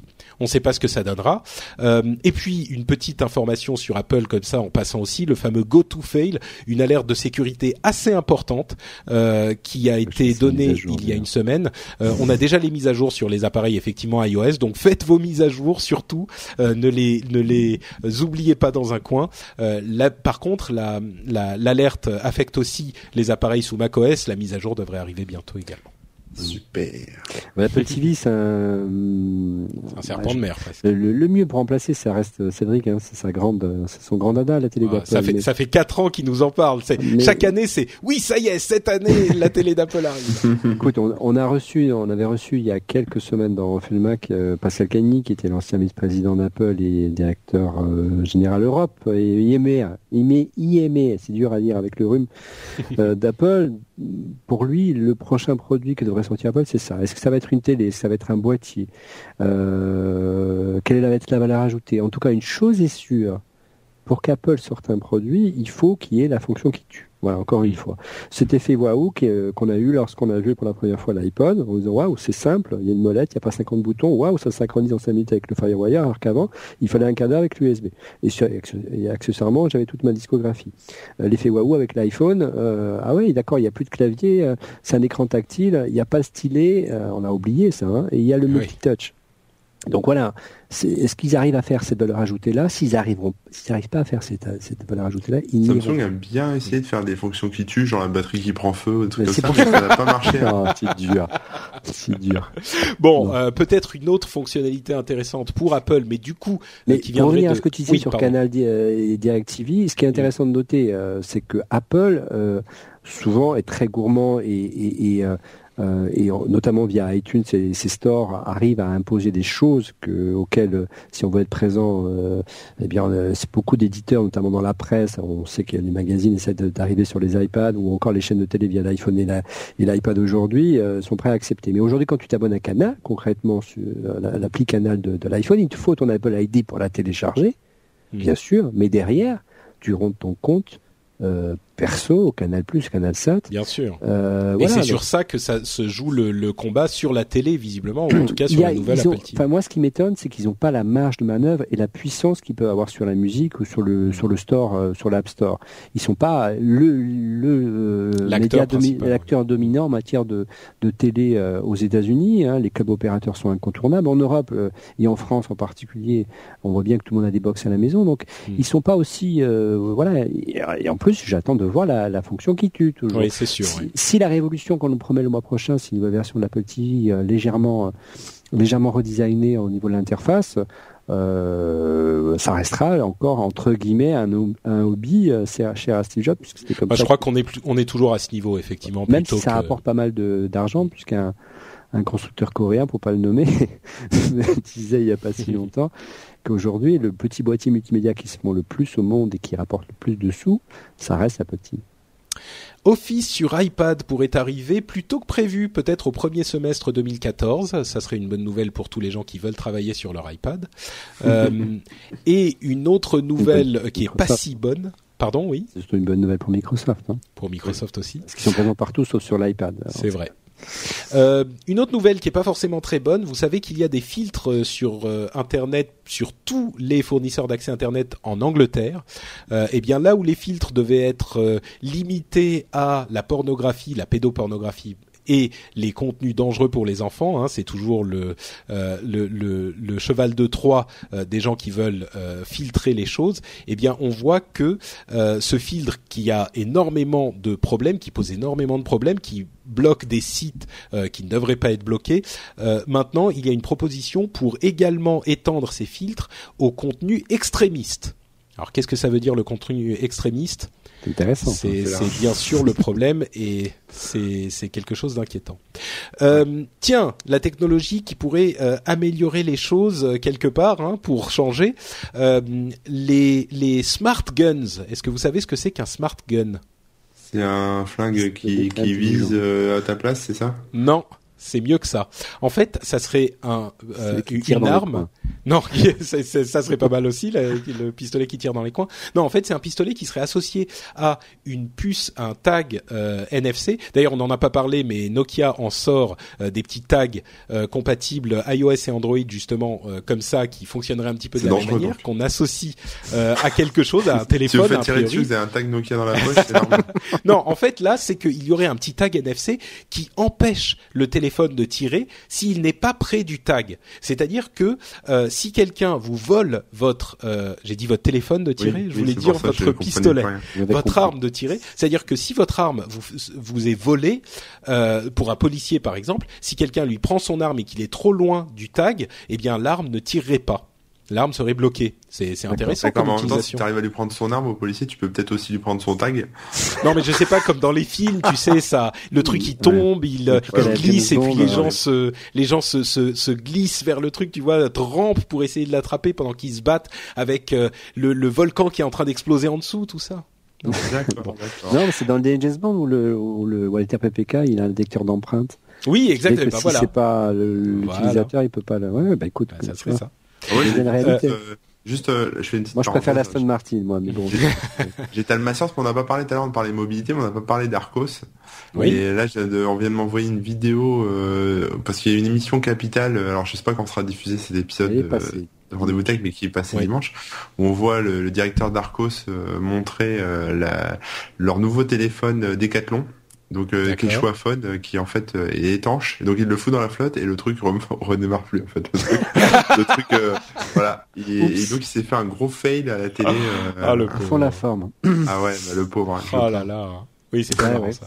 Bah, bon, des choses qui arrivent. Hein. Bah oui, oui c'est ça le hein. pire, c'est que. C'est l'effet bon, Dernière chose qui est pas tellement marrante. Je suis désolé de terminer sur un sujet un petit peu euh, triste. Mmh. C'est, euh, mmh. on parlait de la de la neutralité du net la semaine, enfin à l'épisode précédent. Je vais pas refaire tout l'aïe sur la neutralité du net, mais d'une part, euh, la FCC a décidé de d'essayer de bloquer les, enfin d'attaquer, de modifier les règles, on va dire, pour empêcher les blocages malhonnêtes. Ça c'est plutôt pas mal, mais par contre, mauvaise nouvelle, Netflix a accepté de payer Comcast pour euh, euh, mettre fin à la euh, au ralentissement que connaît Netflix sur le réseau de Comcast. C'est un petit peu comme les problèmes que connaît euh, YouTube sur le réseau de Free. Euh, là où YouTube tient bon et ne veut pas payer Free, on vous a expliqué il y a deux semaines pourquoi, enfin à mon sens en tout cas, il ne devrait pas. Et eh bien là, Netflix évidemment pris en otage a fini par payer. ça peut vouloir dire que les choses vont, ça, ça donnera un mauvais exemple à euh, à d'autres services et à d'autres fournisseurs d'accès qui demanderont également des paiements et c'est une mauvaise nouvelle pour ce combat qu'on mène pour la neutralité du net. On verra comment ça évoluera, mais c'est pas très bon signe. Donc euh, voilà. C'est vrai qu'il est très difficile de regarder des podcasts en HD sur chez Free. Hein. Eh bah oui, voilà un exemple. Euh, bon, écoutez, il y a tout un tas d'autres euh, news qu'on pourrait traiter, mais je pense qu'on a déjà duré un petit peu longtemps. Et puis les autres news sont particulières. Il y a des questions de d'internet européen privé qui sont un petit peu euh, audacieuse, on va dire, et pas forcément très intelligente. Euh, il y a des choses sur Microsoft qui, pour, enfin Windows qui pourrait, les applications Windows qui pouvaient être utilisables sur Chrome OS avec de la virtualisation, un petit, un truc un petit peu marrant. Jean-Marc qui dit qu'il veut imposer la sécurisation des messageries électroniques, qui poserait énormément de problèmes techniques. bon, on pourrait en parler longtemps aussi, etc., etc. Mais je pense qu'on a vraiment couvert l'essentiel euh, des sujets tech euh, de, de, ces deux dernières semaines. Euh, j'espère que vous avez passé un bon moment avec nous, chers auditeurs. Avant de nous, de nous quitter, bien sûr, je donne à mes deux merveilleux co-animateurs l'occasion de nous dire où on peut les retrouver sur Internet, à commencer par le chef du dit Internet, à savoir Corben. bah, tout simplement sur corben.info et puis sur Twitter Corben avec un K. Très bien, K-O-R-B-E-N. Euh, Olivier, et pour toi? Bah, comme tout comme Corben, euh, on va mettre un link sur corben.info qui renverra sur refaitlemac.com. si t'as les moyens, y a pas de problème. Oh arrête. Oh pas mal, pas mal, pas mal. Euh, donc on refait le mac.com. Oui, et puis on a notre chaîne sur YouTube, sur Dailymotion, sur Watt et sur iTunes que tu connais bien. Tout à fait. Merci beaucoup. Mais maintenant, il à toi de venir un petit peu dans le Mac, on voit un petit peu ta tête. Hein. Oh bah écoute, moi ça serait avec plaisir. Euh, hein. Que tu arrêtes de réserver tes exclusivités à nous la porte, hein, s'il te plaît. Écoute, l'audience n'est pas la même, mais bon, ça sera. Non, mais moi, moi, je, je, je, viendrai avec plaisir. Il y a aucun souci. Euh, surtout à, à, à, une émission où j'ai l'occasion d'être, euh, de, de, dire que je ne suis pas d'accord avec Cédric Ingrand. Moi, c'est toujours, euh, c'est toujours un plaisir pour pour allonger encore les débats. On a deux trois dossiers sur lui. Tu verras, il sera obligé de ah, d'accord. Vous avez raison, monsieur. Très très bien, très très bien. Bon, on en discute. Euh, pour ma part, c'est Note Patrick sur Twitter. Euh, je suis aussi disponible sur FrenchSpin.com et quand j'ai dit je, j'entends l'émission en elle-même. Vous pourrez avoir donc tous les liens euh, dont on a parlé euh, aujourd'hui euh, et notamment les liens vers ce fameux Q&A qu'on fera le 3 mars. je le répète pour la xème fois. Euh, vous pourrez aussi commenter l'émission, nous dire ce qui vous a plu, ce qui vous a pas plu, euh, découvrir d'autres émissions, c'est possible aussi. Euh, et je voulais passer un petit message à quelqu'un qui nous a laissé un commentaire sur iTunes, qui, qui nous dit que on est, on ne correspond plus à ses attentes de geek parce que les sujets ne concernent ne concernent plus ce qu'il attend. Et moi, ce que je, ce que je veux dire, c'est que on fait, on suit l'actu tech. Euh, et effectivement, les sujets euh, varient. Moi, je pense qu'ils sont toujours intéressants et importants, mais ce sont des sujets qui suivent l'actualité. Mais en tout cas, là, en l'occurrence, si, euh, cher camarade Whiplash, tu, tu es plutôt fan des questions de gadgets et de, de, produits de device, là, j'espère qu'on aura répondu à tes attentes, puisqu'on a quand même beaucoup parlé de l'actu du Mobile World Congress. Il y avait des choses plutôt intéressantes là-dessus. Même si on a été de mauvaise foi quand même. Hein, oh, un petit peu, un petit peu. Il faut bien quand. Jamais quand, quand, j'invite quand j'invite euh, des personnalités comme vous, j'attends bien un minimum de mauvaise foi. ça fait, vous savez, l'autre élément important de l'émission, c'est de euh, faire quelque chose de distrayant et d'amusant. Et je pense que la mauvaise foi, ça fait un petit peu partie de ça aussi. Heureusement, je suis là pour ça énerve, ça énerve les, les gens qui font partie de l'équipe des premiers degrés, quoi. Voilà. Non, mais bon, je pense que je pense qu'on est quand même resté un tout petit peu sérieux dans l'émission. Mais si vous n'êtes pas d'accord, frenchspin.com, euh, vous venez nous le dire dans les commentaires, par exemple. Euh, bah écoutez, ça va être tout pour cet épisode du Rendez-vous Tech. Euh, je vous remercie tous encore une fois de votre fidélité, euh, de votre soutien sur le Patreon pour ceux qui ont choisi de donner quelques sous. Et je vous rendez-vous dans deux semaines pour un nouvel épisode. Merci à tous. À très vite. Ciao, ciao. Bye bye.